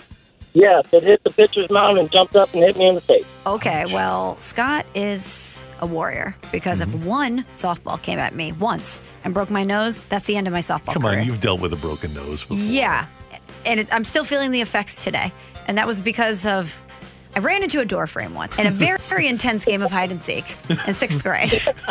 I don't I don't want to talk about it. It's very embarrassing. And then I say to my dad, my dad comes to pick me up from my friend's house, and I'm like, Dad. Look at my nose. It's smashed on my face. I think I'm getting two black eyes. Blood everywhere. And he's like, You're fine. Rub some dirt on it. We got to go to the Catholic school picnic. I'm like, What? Come on. Rub some dirt on it. He's like, nah, you're fine. And then, of course, the next couple days, you know, in the immediacy of it, sometimes you can't tell. It's when Mm-hmm. the bruises come after. So, in my dad's defense, he probably thought I was just complaining because I am a complainer. um, but yeah, so Scott, wow, three broken noses, still playing, and still played softball after that. So, Randy, Gamer. this is your opponent. Keep that in mind. Keep that in mind, He's okay? tough. Question number one for you, Randy. Who is the last Cardinals outfielder to win a gold glove? Hmm. Harrison Bader did not win one. Um, let's see. I don't believe Matt Holliday won any. I we made a space for Jimmy Baseball here. Um, I, I don't know if Beltran did or not. I'll, I'll do the lifeline. Is it Jim Edmonds? Is it Jason Heyward? Is it Larry Walker? Oh, I forgot about uh, the Jay Hay kid. I'll go with him. All right, question number two for you, Randy. The Giants' record is now one and 6 Not great. When's the last time they made the playoffs? Um, well, they definitely made it in 2011. That might be it when they went to the Super Bowl. They haven't been under McAdoo or Shurmur or this this guy, so they haven't made it since Tom Coughlin was their coach. So I am. Uh, I'm going to go with 2011. Randy, which team from the AL Central played in the World Series most recently? Well, let's see. You've had the Indians in 2016. Tigers haven't played since then. Twins haven't. White Sox haven't. Royals haven't. To go with the, the 2016 Tribe. Last question for you, Randy. Which FCS program did Carson Wentz play QB for back in 2015? North Dakota State. We've got a winner. We have a winner and still champion, Randy Karraker. Brought to you by Dobbs Tire and Auto Centers, your best choice for quality tires and expert auto service. Dobbs. Sorry, Scott. Randy beat you three to one, but you're still the toughest guy in this conversation right now. Definitely. So you can take that and tell your friends. All right, let's run through the answers here. Randy did beat you three to nothing. So I don't know if I give the score there. But the last Cardinals outfielder to win a gold glove award was Jason Heyward back in 2015. The last time the Giants made the playoffs was 2016 2017. They lost to the Packers 38 to 13 in the wild card game. The last AL Central team to play in the World Series was the Indians back in 2016. And Carson Wentz played for North Dakota State back in 2015. He played all four years there. Scott, thank you so much for playing. All right, thank you. All right, we appreciate it, Scott. Coming up, the Big Ten is back. Adam Rittenberg of uh, ESPN.com joins us to talk about that next on 101 ESPN. We're right back to the Karraker and Smallman podcast on 101 ESPN. Michelle Smallman, Randy Karraker, 101 ESPN, a big weekend of college football, the biggest one yet in 2020, with the Big Ten getting started this weekend. And we head to the Brown and Crouppen Celebrity Line. Adam Rittenberg, senior football writer for college football for ESPN.com, joins us. Adam, we always enjoy having you on the show. Thanks for your time this morning. Oh, thanks for having me on. Good morning, guys. Well, let's start with this. Ohio State, we would presume, is going to be the best that the Big Ten has to offer. Uh, would you anticipate that this will be a typical Ohio State team? Well, yeah, I think it is. You look at the quarterback position with Justin Fields returning off of an incredible 2019 season. You know, they do lose some key guys like Chase Young on the defensive line, but uh, should still be very good there overall. Veteran linebacking core. They have a potential top 10 pick in the secondary with Shaun Wade, who initially opted out. He's opting back in. And then offensively, they're just under such a uh, they're on such a great trajectory under under head coach Ryan Day and offensive coordinator Kevin Wilson. And so you know they, they may be you know one of these Alabama Clemson type offenses that's so powerful that uh, even great defenses struggle to slow them down. You saw that last week with Georgia and Alabama. It could be the case this year with you know really good defenses facing Ohio State. They just don't have enough answers for them offensively. Adam, who do you think will challenge the Buckeyes for a Big Ten title? Well, I just look at you know, Ohio State's performances um, during this run of, of Big Ten championships, and the one team that's been really close is Penn State. You know, the, Ohio State beat them by a single point in 2017 and 2018 after losing to Penn State in 2016, and then last year, the Ohio State runs the table, but the one team that really had them sweating for a little bit was Penn State. You know, they won that game by 11, but you know, that was a tight game for a little while in the second half, and so I think the key for Penn State is you know, can they keep up offensively? They bring in a new offensive coordinator in Kirk Ciarrocca from Minnesota, who did a great job there. Can he elevate the Penn State offense with Sean Clifford at quarterback the way he did with Tanner Morgan at Minnesota? So it really is Penn State until anyone else steps up. You know, could that be Michigan finally? Really depends on the quarterback position, I think. Uh, and on the West End, I think there's some really good teams. I just don't know talent wise if anybody can challenge Ohio State in the situation where the Buckeyes are playing for an opportunity for the playoff. You know, when Ohio State's lost recently, it's been you know games like Purdue and Iowa, maybe where maybe they weren't as locked in as they should have been. But when when they have to win that big game, whether it's Michigan, whether it's the Big Ten championship, they've found ways to deliver in recent years. ESPN.com's Adam Rittenberg joining us on 101 ESPN. And Adam, I know here in the St. Louis area, several Nebraska fans that still have complete 100% faith in Scott Frost, and it seems like they're getting a little bit closer. Where is Nebraska, though? Well, I think we're going to find out here, not not necessarily this weekend because it's a really tough opener with Ohio State, but just in the next few weeks. I, you know, I think that they believe they're going to be a better team, and I think the key area will be defense. You know, I think you know the the offense is going to be fine there in the long run. Scott has a really good track record, whether it was at Oregon as the offensive coordinator or UCF as the head coach. You know, and even his first year at Nebraska, some offensive potency, but you know their defensive personnel, coaches have told me for years, just isn't great, and they even lost some players to the NFL from last year's defensive line. So how are they going to perform on that side of the ball? Uh, you Iowa or a Wisconsin or a Minnesota on, in the West Division, and they have some really tough draws with uh, with both Ohio State and Penn State in crossovers, so they get the two best teams in the league, in my view, uh, in, the crossover games. So this is going to be a tough year, but I, I think you're going to look at um, you know, can they compete better in the West Division, and how is their defensive personnel? Are they taking a step forward on that side of the ball? Because that's what's really dragged down in recent years. Okay, Adam, let's stick in the Big Ten West. As an Illinois grad, I have to ask you about my Illini. I have seen sure. them projected by some to be as high as third in the Big Ten West or as low as seventh. So tell me what your expectations for this Illini football team are. Yeah, Michelle. I mean, I think a lot of teams can be in that range in the West. Honestly, um, there, there's a lot of similarities, especially if Illinois continues to move through. You know, last year they clearly did, getting to a bowl game. They get Brandon Peters back. I like their potential on offense, and you know they take the ball away on defense. I don't think they're a particularly elite defense or talented defense, but they make plays, and that's always been you know Lovie Smith's calling card when he was in the NFL uh, as a coordinator, as a head coach, you know, th- his defense is forced takeaways. And if they can do that, they're going to be in a lot of these games in, the West Division. Tonight will be really interesting. You know, they go against a, a first-time starting quarterback in Graham Mertz for Wisconsin after Jack Coan, who'd been their starter, you know, had a, a foot injury, unfortunately, a few weeks ago in practice. You know, Graham Mertz is the highest-rated quarterback in Wisconsin history, but he hasn't played uh, a real significant game yet. So can Illinois and their defense take advantage of that and then are they able to, to put up some points? So I think uh, I think it'll be really interesting to see Illinois. If you study some of the advanced statistics, weren't great last year. You know, they made some great comebacks and found a way to get to six wins, but they're going to have to take a step forward overall as a team and not just rely on those takeaways to get them some of those uh, some of those crazy wins like they had last year. But um, you know, certainly uh, interesting opportunity here. They get Wisconsin, Minnesota, two of the better teams in the West in two of the first three games. So we'll see how they handle both of those opportunities. I think you'll get a sense early on whether this team is truly improving or whether they just got fortunate at the end of last year.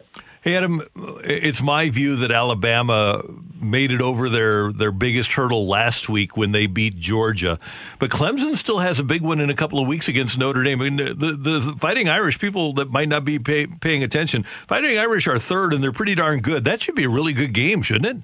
At Notre Dame. Yeah, it should. Notre Dame's got to play a lot better than they played last week against Louisville. I mean, 12 points is not going to get it done against Clemson, um, especially with the way Trevor Lawrence is performing at quarterback. And so this is a big week for Notre Dame going to Pitt. You know, Pitt's lost three in a row, two by a single point.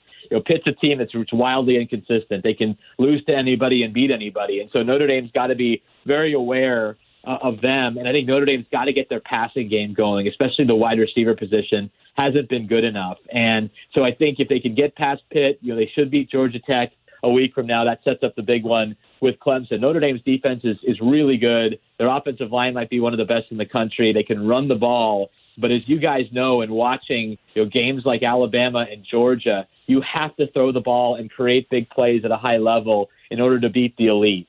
And so uh, that's what Notre Dame's got to figure out a way to do here. They've they've got some tight ends. They don't seem very uh, elite at wide receiver, and that's a that, that that's an area to watch here. Can Ian Book, as a senior quarterback with a ton of experience, start creating more big plays in the passing game? If not, I, I don't see how they beat Clemson on November seventh.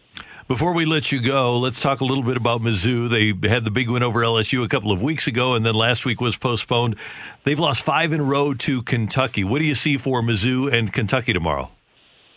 Right. Well, it'll be a much bigger challenge, uh, you know, from the for the Mizzou offense against the Kentucky defense. It's really played well. I mean, they essentially held State, State scoreless a couple of weeks ago. You created four first half turnovers against Tennessee last week. And so, you know, LSU was a mess defensively, and Missouri took advantage of them to their credit. But this is going to be a, a different deal, you know, for, for, for the young quarterback for, for, for Missouri. So I'm interested to see how they perform after, you know, an unexpected you know, week off. You know, we thought they'd be back in action last week, and and, and because of the COVID situation, they had uh, another week off. So how how how, crisp are they? Um, but you know, they do get Kentucky at home. Kentucky's not an overwhelming offense by any means. They win the game with defense and their offensive line and running the ball. So I think it's a real good opportunity for Eli Drinkwitz's team to generate some momentum after that great win against LSU. You win this game. Obviously, some tough ones coming up with Florida and Georgia, but uh, this is a season about you know setting the tone for the future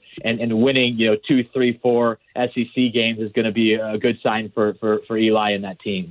Adam, you're always great for us. Thanks so much. Enjoy your football weekend, and we'll talk soon. You too. Enjoy it. Thanks. Appreciate it. That is Adam Rittenberg, ESPN.com with us on and Smallman on 101 ESPN. By the way, it's kind of a gauntlet for Mizzou with Kentucky tomorrow. And as we mentioned, Kentucky has been a thorn in the side of Barry Odom at Mizzou, and before that, even Gary Pinkel the last time he played against UK. Then the Tigers visit Florida on Halloween, and then they've got Georgia at home. So your next three games are against really tough teams before you go to South Carolina on November 21st. Eli's team is going to have its hands full. Welcome. What did he say? This Yep. is the, the best league in the world for a reason. Right.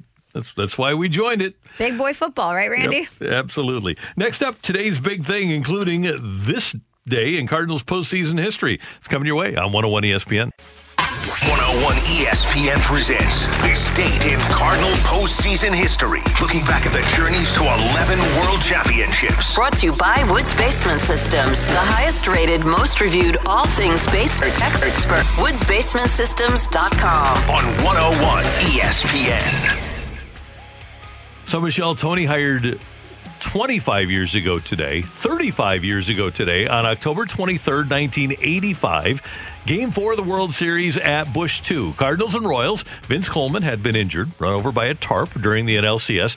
John Tudor on the mound for the Cardinals. Bud Black for KC. And Coleman's replacement in left field. Tito Landrum started the Redbird scoring.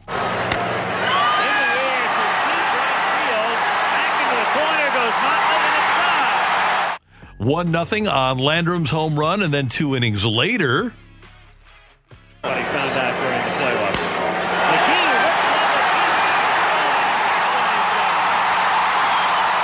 Al Michaels the call on ABC. The Cardinals won behind a dominant performance from John Tudor, a complete game five hitter, and with their three 0 win, Michelle, Cardinals took a three one lead in the series. So you figure you got it wrapped up when you're up three one, right? That's what you would think. Yeah, you're at least feeling confident. yeah, Royals won 85 games that year. The Cardinals won 101. Mhm. So even though you didn't have Vince Coleman, you got to feel pretty good. So what happened, Randy? Yeah, well, that's uh, they they didn't win it here. I remember leaving Game Five and seeing all the Cardinals World Champions T-shirts and banners. Yeah. Then they didn't win Game Six, and we could argue that Don Denkinger may or may not have had something to do with that. And then Tony La Russa, after that game, walked into the clubhouse and said, "Well, that was our shot, boys." Then the next night, they lost eleven to nothing. Tudor got lit up, and Bret Saberhagen was unbelievable. And the Cardinals lost the last three and lost the World Series. 3 1 lead. Never safe. Never. It's the most dangerous lead in World Series play. Well, Or uh, no, NBA. Statistically, we wouldn't say that. All right, tomorrow, October 24th, game three of the World Series in 2006 at Busch Stadium, and a daily star in this segment, bottom of the fourth, with two runners on. Edmonds grounds it fair. Pass first down the right field line. Two runs are going to score. Belliard is held at third. Edmonds has delivered for St. Louis 2 0. He always did. Always.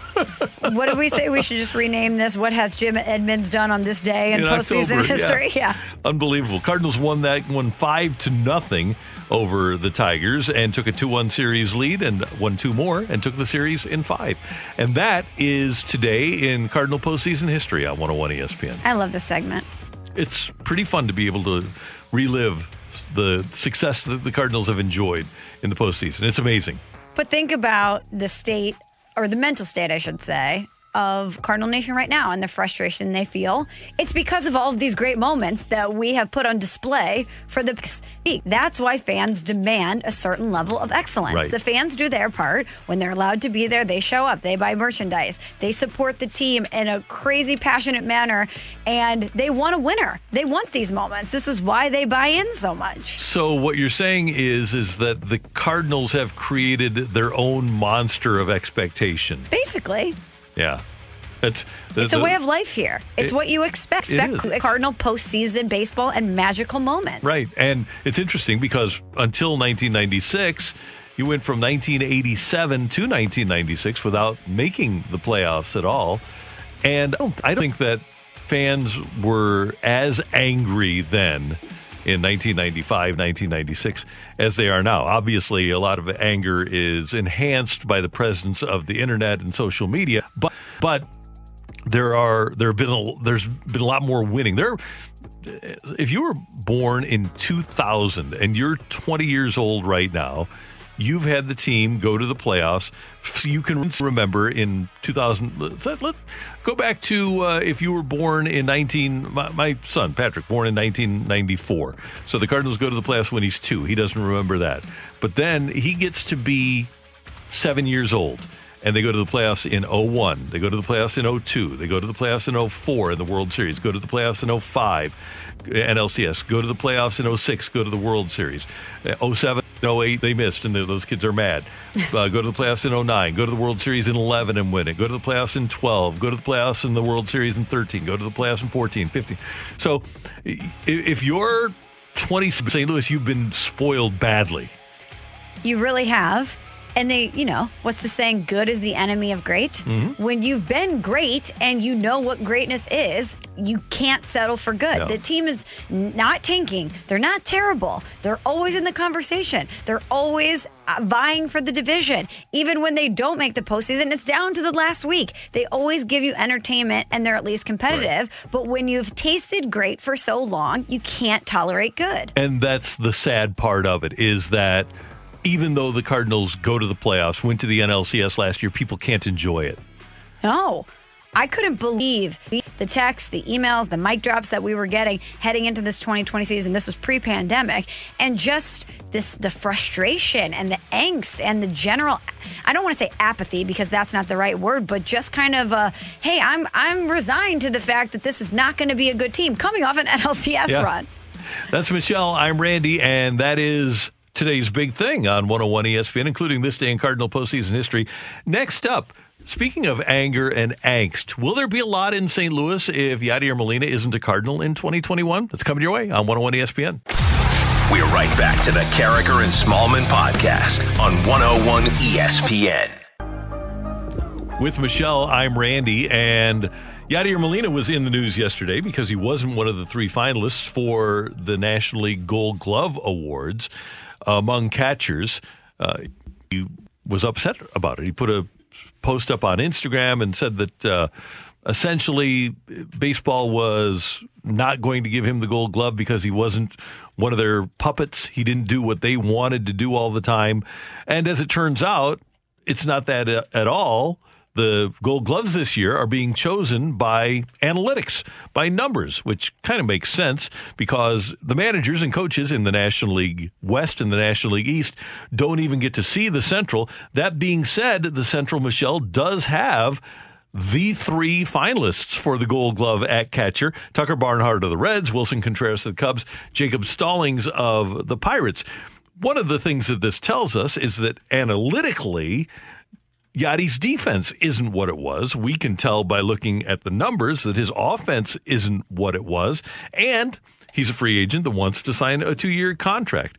And I, I believe if I were in the Cardinals' shoes and he would only sign a two year deal, I would say it's been great, but we're going to move on here because by the time we're ready to be great again, you are not going to be an effective player. And sometimes we talk about how great Doug Armstrong is because he's got ice water in his veins, that he's so cold and unemotional. And I know that this would be a highly emotional move for the Cardinals and fans. But at some point, you have to face uh, you, have to place winning above feels. Yeah, you do. And it's difficult to do. Mhm.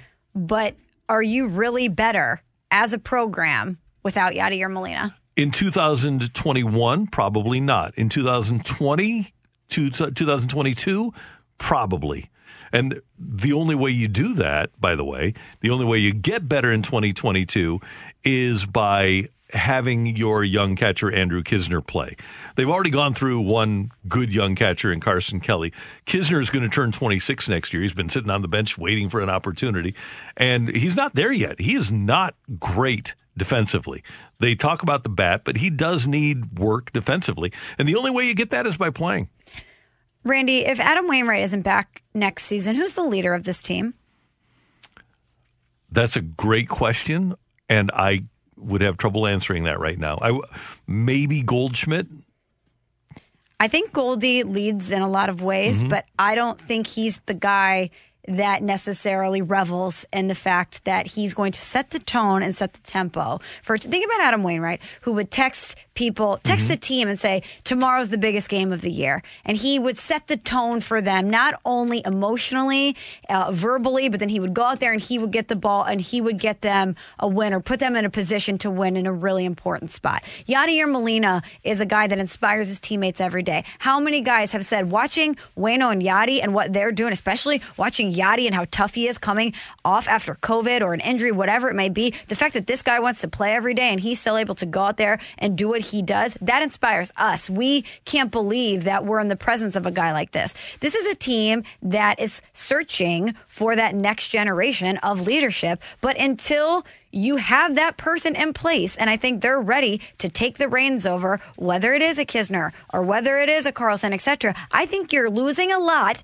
not only from an intangible perspective from Yadier Molina, but the things that he does on the field too. But at the end of the day, what you need is production. And people wondered what the Cardinals were going to do for a bat when Mark McGwire couldn't play anymore after 2001, and they wound up with a pretty good one. Ozzie Smith was a really good leader on this team, and the Cardinals have been to four World Series since he retired by finding other leaders. And what you have to do as an organization is you have to build that, and that's another aspect to this: is are you going to be able to build leadership within that clubhouse as long as Yadier Molina and Adam Wainwright are in that clubhouse? How do people become leaders if other people are the leaders? If we're power ranking the production concerns we have on the team, Yadi doesn't crack the top five. Is he in the top seven? Question marks you have? Maybe. But I would rather them focus on production elsewhere in their lineup than worry about Yadi. I just think that there's so much you would be lacking and missing if you say goodbye to him. Well, if if they had a third baseman that they could bring up right now, if Nolan Gorman was his ETA was twenty twenty one, and you can play him, play him absolutely. But that's where Knizner is right now. Knizner spent a couple of years in the majors. He turns uh, twenty six in February, and at some point. You got to get those guys in there. Do you want him to be a 27 year old with no experience in 2022 when you feel like the rest of your team is ready to take off, when you feel like Dylan Carlson is is ready to go, and you bring up Gorman and you want him to play, and Goldschmidt is on the back nine. How many guys do you want with zero experience when you start that 2022 season? I don't know if it would be zero experience because I, I would have, even if maybe in 20, let's say Yadi comes back for two years. Yadi, comes, back, for two years. Even if in 2021 he wants to take the majority of the games and say, you're not going to sit me. There's no way. I'm, pl- I'm ready to go. I'm, I'm playing. Okay, fine. In that last season, if, if it's a two year deal and it's in that last season, as much as Yadi means to this organization and as much as he wants to play and as much as he's probably dictated in the past, last season, that's when you say, hey, we're making this decision. We need to get this guy ready. You have been such a great mentor to him. He's learned so much from you, but it's time for us to start weaving him in here. And that's when you have the power is that last final season. So then not only do you have Yadi there that first year and he can probably give you what you need. That second year, you're in the driver's seat there. That's up to them to take control back. That's not Yadi's fault. That's their fault that's one of the, the other reasons that it would be smart to let him go because there's such thing as negative leadership too. And if he's unhappy and he's the leader of your team, that permeates throughout the clubhouse. I've seen that happen before with unhappy leaders that just cause massive consternation within locker rooms. And if a guy has been in charge of an organization, at least in that clubhouse, for 20 years, and all of a sudden you're telling them, no, you, you aren't anymore. We, are going to try to take control of our organization back, but you're still going to be here. I can't imagine that that's going to go over very well with him. It might not go over well with him, but he's a guy who wants to play every day. He's a guy who has fire, who has passion, who, as we talked about last segment, has the Tony LaRussa, my foot is on the gas at all times. Here's a guy who's getting towards, at some point, the end of his career, who takes the offseason and he's constantly watching video and trying to improve and trying to find an edge that he can have over, over opposing hitters. He's a guy who's running several miles a day to get in the best shape of his life. I want that intensity in my clubhouse. And whether that comes out on Instagram or whatever, that's up to other people in the organization to say, yeah, Yadi's upset, but you need to have that same fire and that same passion. Is it, it's great to have, and, and I give him so much credit for being in great shape and wanting to be great. But at some point, the spirit is willing and the body isn't able anymore we the early five years of declining offensive production. We can see clearly that the the numbers defensively aren't allowing him to be among the top, even in, in his division defensively. And we get a text uh, that uh, Randy 200% wrong. If Kiz was close, he would have made the postseason roster over a guy with a broken toe. Here's the thing: How do you find out about Andrew Knizner if you never play him? You don't. So, uh, but that's you, what 2022 is for. So you're going to give away 2021 and 2022?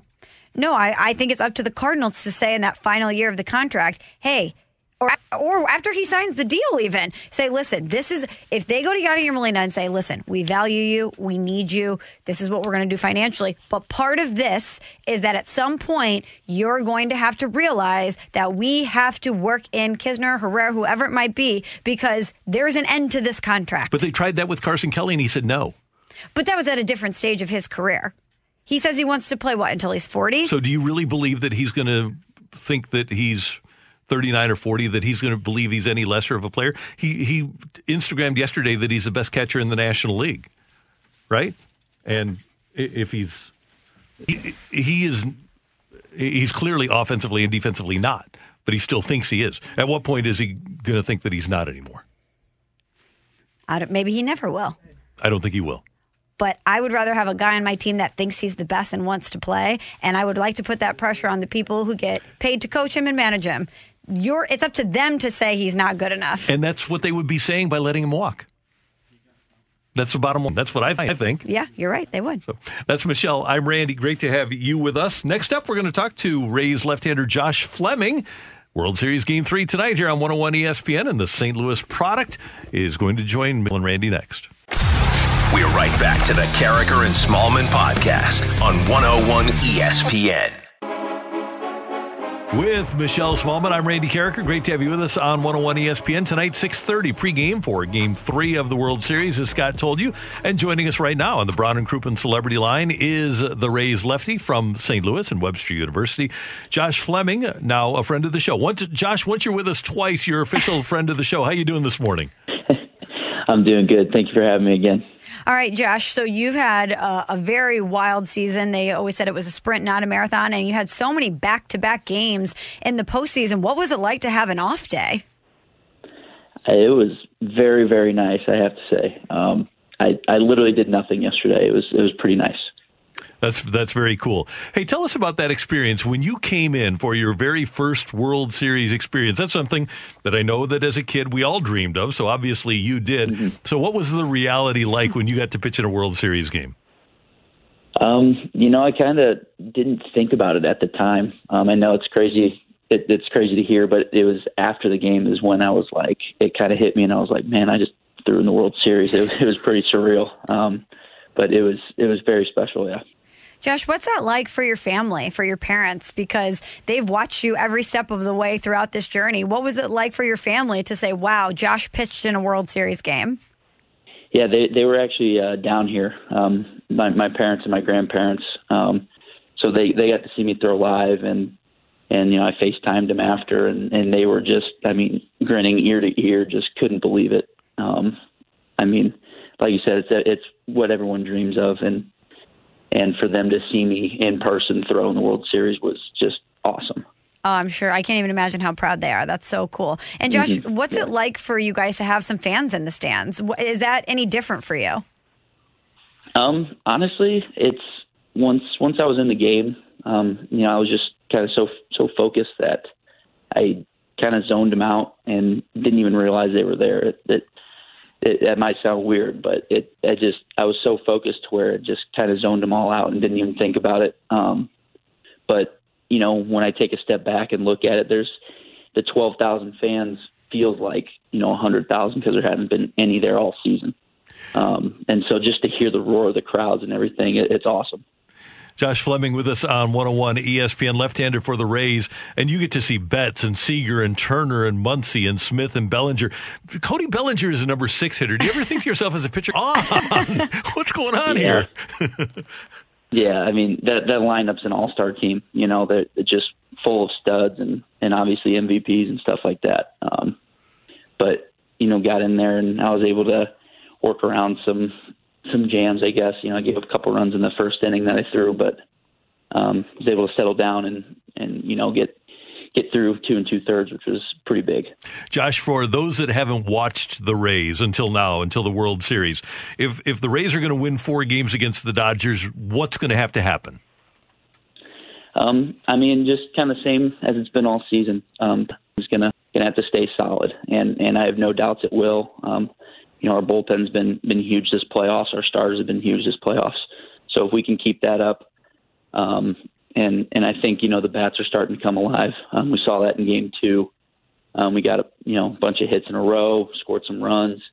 Um, you know, Brandon Lowe, obviously two home runs, which was huge. Um, you know, I think he's gonna continue to just keep hitting and barreling up balls. So, I mean, if we just keep hitting and, and pitching stays consistent, I think we can. Uh, I think we can do it. And what's the confidence level like among the team right now? You had to feel pretty good heading into game three after you were able to even the series. Yeah, I mean it's it, it's high right now. Um, it it always has been. You know, even after a loss, it's we we don't think anything of it. Just move on to the next game and, and keep playing Rays baseball. Where does that come from? Is is that a Kevin Cash thing, or is, does that come from within the clubhouse? How how do you guys have that attitude? It's I mean it, it comes all the way from the top. Um, obviously Cashy too, but just the you know the way the clubhouse is after after games. It's no one's ever down. No one's ever you know bummed that we just lost. It's it's always move on to the next and and the culture around the you know around the team is just it, it's none other. It's like none other. I know that you've uh, there. There was a feature done on your uh, friendship with your fellow St. Louis and Pete Fairbanks. Tell us about Pete and and uh, you guys' friendship. Um, you know, it's it's it's pretty funny how how we met. I mean, we had had the same agent and everything. Um, knew of him before he got traded, and and I think I mentioned it last time I was on the show. But he, you know, he right away started giving me crap about not being from St. Louis, which is just dumb. um, I mean, we basically lived in the same area for three years and and whatnot. But I mean, he, he's awesome. He, he's a great friend, and and we've gotten pretty close over the last year and a half or so. Um, but I mean, he he's nails too. You see him coming out of the bullpen. He's you know 98 to to 101. I mean, there's there's no doubts that when he goes in the game, it's he didn't get the job done. So um, obviously, he's he's been a big part of the bullpen, and he'll continue to be for you know many many years. Josh, we also talked to you the last time we visited about Randy Arozarena and what he's been able to do. Obviously, the Dodger, the Dodgers are being careful with him. From a pitching perspective, how do you see them pitching Randy Arozarena? I mean, I don't want to say they're they're timid of it, but th- there's definitely you know a sense of okay, kind of pitch around him when when no one's on. Um, and I mean, it's I don't know how you pitch to a guy who's that hot. I think he's one hit away from breaking the record for most most postseason hits and a home run away from tying the record. So, it, it I mean, it's got to be tough on their end. Um, but I, I just I don't even know. I don't know how you pitch to a guy like that. It's got to be cool from your perspective, Josh, to have a guy like Charlie Morton going, who's just been an absolute postseason stud. hmm Yeah, he's. I mean, he's awesome. He's been clutch, you know, in big games, um, postseason. You know, with with a, a sub one ERA. I mean, he is as clutch as it gets when it comes to to throwing in big games. And so tonight, I think he's going to continue to be, you know, himself. He's going to go out there and he's going to give us a great game. And you know, I, I think we're going to come out with the win um, with him on the mound.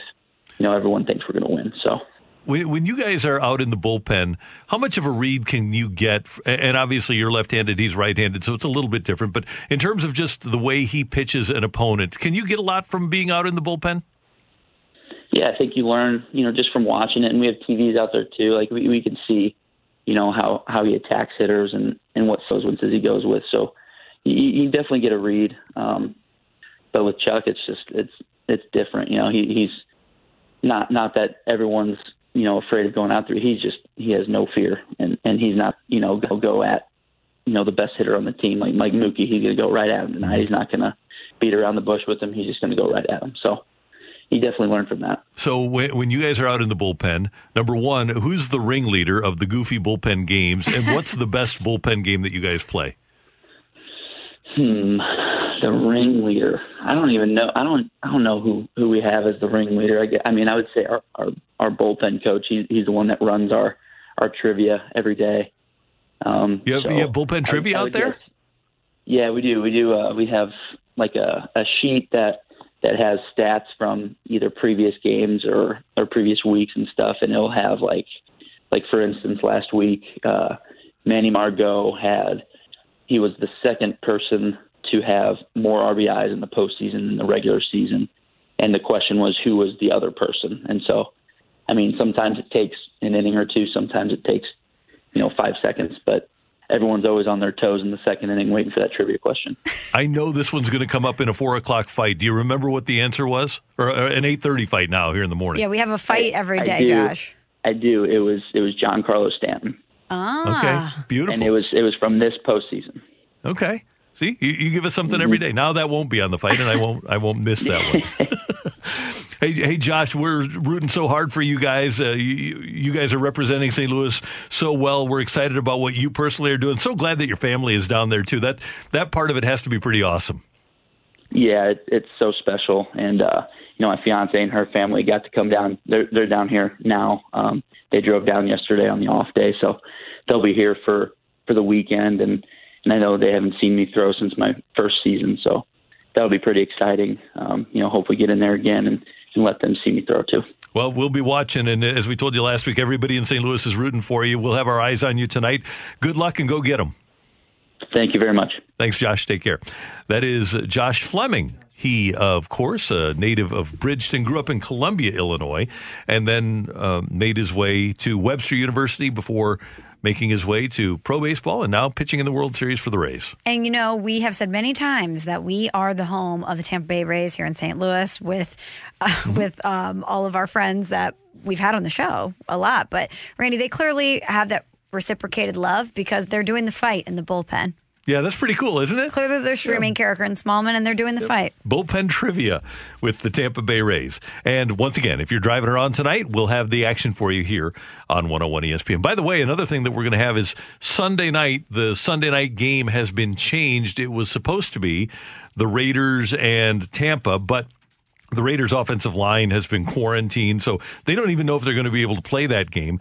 NFL needs to have a Sunday night game, so they've moved Raiders Bucks to three o'clock, and we will have for you Seahawks Cardinals. Sunday night football here on 101 ESPN. And then Monday night, we've got Bears and Rams on Monday night football here on 101 ESPN. Next up, we're going to cross things over with our friend Dan McLaughlin. Scoops with Danny Mac coming up in the 10 o'clock hour here on 101 ESPN. We're right back to the Karraker and Smallman podcast on 101 ESPN. Scoops with Danny Mac, Dan McLaughlin in the 10 o'clock hour. And uh, our friend is here in studio now. I'm going to make uh, Michelle very happy today. Oh, Very happy. why is that, Dan? Illini football. Here we go. Going to be talking Illini football. Like it? Uh, Brian Barnhart is going to be my guest. Amazing. Yeah, he's he's a friend of mine. Uh, had the chance to know, uh, get to know him through uh, doing Illini nights at the ballpark. So he's Yeah. the voice of the Illini, and um, he'll be my guest coming up as they kick off against Wisconsin tonight. I have a feeling that we're going to get to tomorrow, and the Big Ten is going to be playing, and we're just going to feel like it's normal I in terms of football. You know what's going to be weird is that you're going to get to the fourth quarter tonight, and they're going to be in Madison, and they're not going to be doing jump around. Great Oh, yeah, call. it's right. just going to be like. Great call. okay, it's the fourth quarter, and here we are in Madison. Yeah. you know, but uh, I talked to Brian yesterday about it, and we'll talk about it on the show, I'm sure. But um, he was asking me, he said, you know, we're we're going to be. He is traveling uh, today, not with the team. The team traveled at four. Big Ten is very tight with their protocols, um, as opposed to th- th- they're having daily testing and. Uh, SEC is a little different with their protocols. Pac-12 is different, and all the different conferences are, are using different ways to do it. But much of the SEC, they just, just don't even have protocols. That's uh, Randy. That's not true. And um, Randy. I, it's going to be interesting how the Big Ten gets through it. I mean, they're they're testing. The schools are testing differently.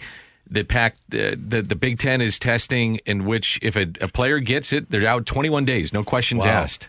21 days, and they've got eight straight weeks in conference play to get this thing in with no bye weeks. So That's right. it's going to be tough for them to get through this. I, I hope they do. Um, but I think it's going to be tough for them to get through it. I really do. I just just read the tea leaves and how NFL's struggling with their testing and as as tight as they're trying to be, and obviously the SEC is having their issues. So we'll see if they can. But as we've seen with the other sports, though, even if there's a hiccup, they're going to continue forward. You know, they're Yeah. going to find a way to progress. I'm I'm concerned as we look forward with just the, the lack of, of bodies, like numbers with basketball. Yeah. You know, so with football, you've got a number of, of players. It's just common sense. You've got a, a long list of bodies, numbers, people on scholarship. Um, when it comes down to basketball, I'm, I'm very concerned with that. But how they are able to separate and social distance as much as they can away from the court. Hopefully they can get through it because I really want to see SLU play. I mm-hmm. really want to see the Illini play too, Yep. and I think Mizzou's going to be better. So locally, it could be a good year for for hoops. Cuonzo needs to be better. This is Yeah. a big, co- and I believe he can't still be fired this year, but I think after next year they can take a look at it. He just needs to get better players in there. Um, we have Dave. I had Dave Matter on the show. I don't know if you guys listened to. it. I Yeah, think I it was. Monday or Tuesday, and he said, without naming names or numbers, I guess there was a. It ran through their team a little bit. So who knows? You know, Yeah. maybe some of those guys are immune for a bit. You know, not knowing how it all works and plays out. So sometimes, as we've said, it's could it be the healthiest team? Uh, you know, or the teams that have been affected by this already kind of have an advantage. I, I hate saying that, but maybe they do early on. I don't know. Who knows? Our, Isn't that terrible to say? God, I hate it's- saying that. But no, that's what the world has become. Yeah. And it's not just us; it's every walk of life.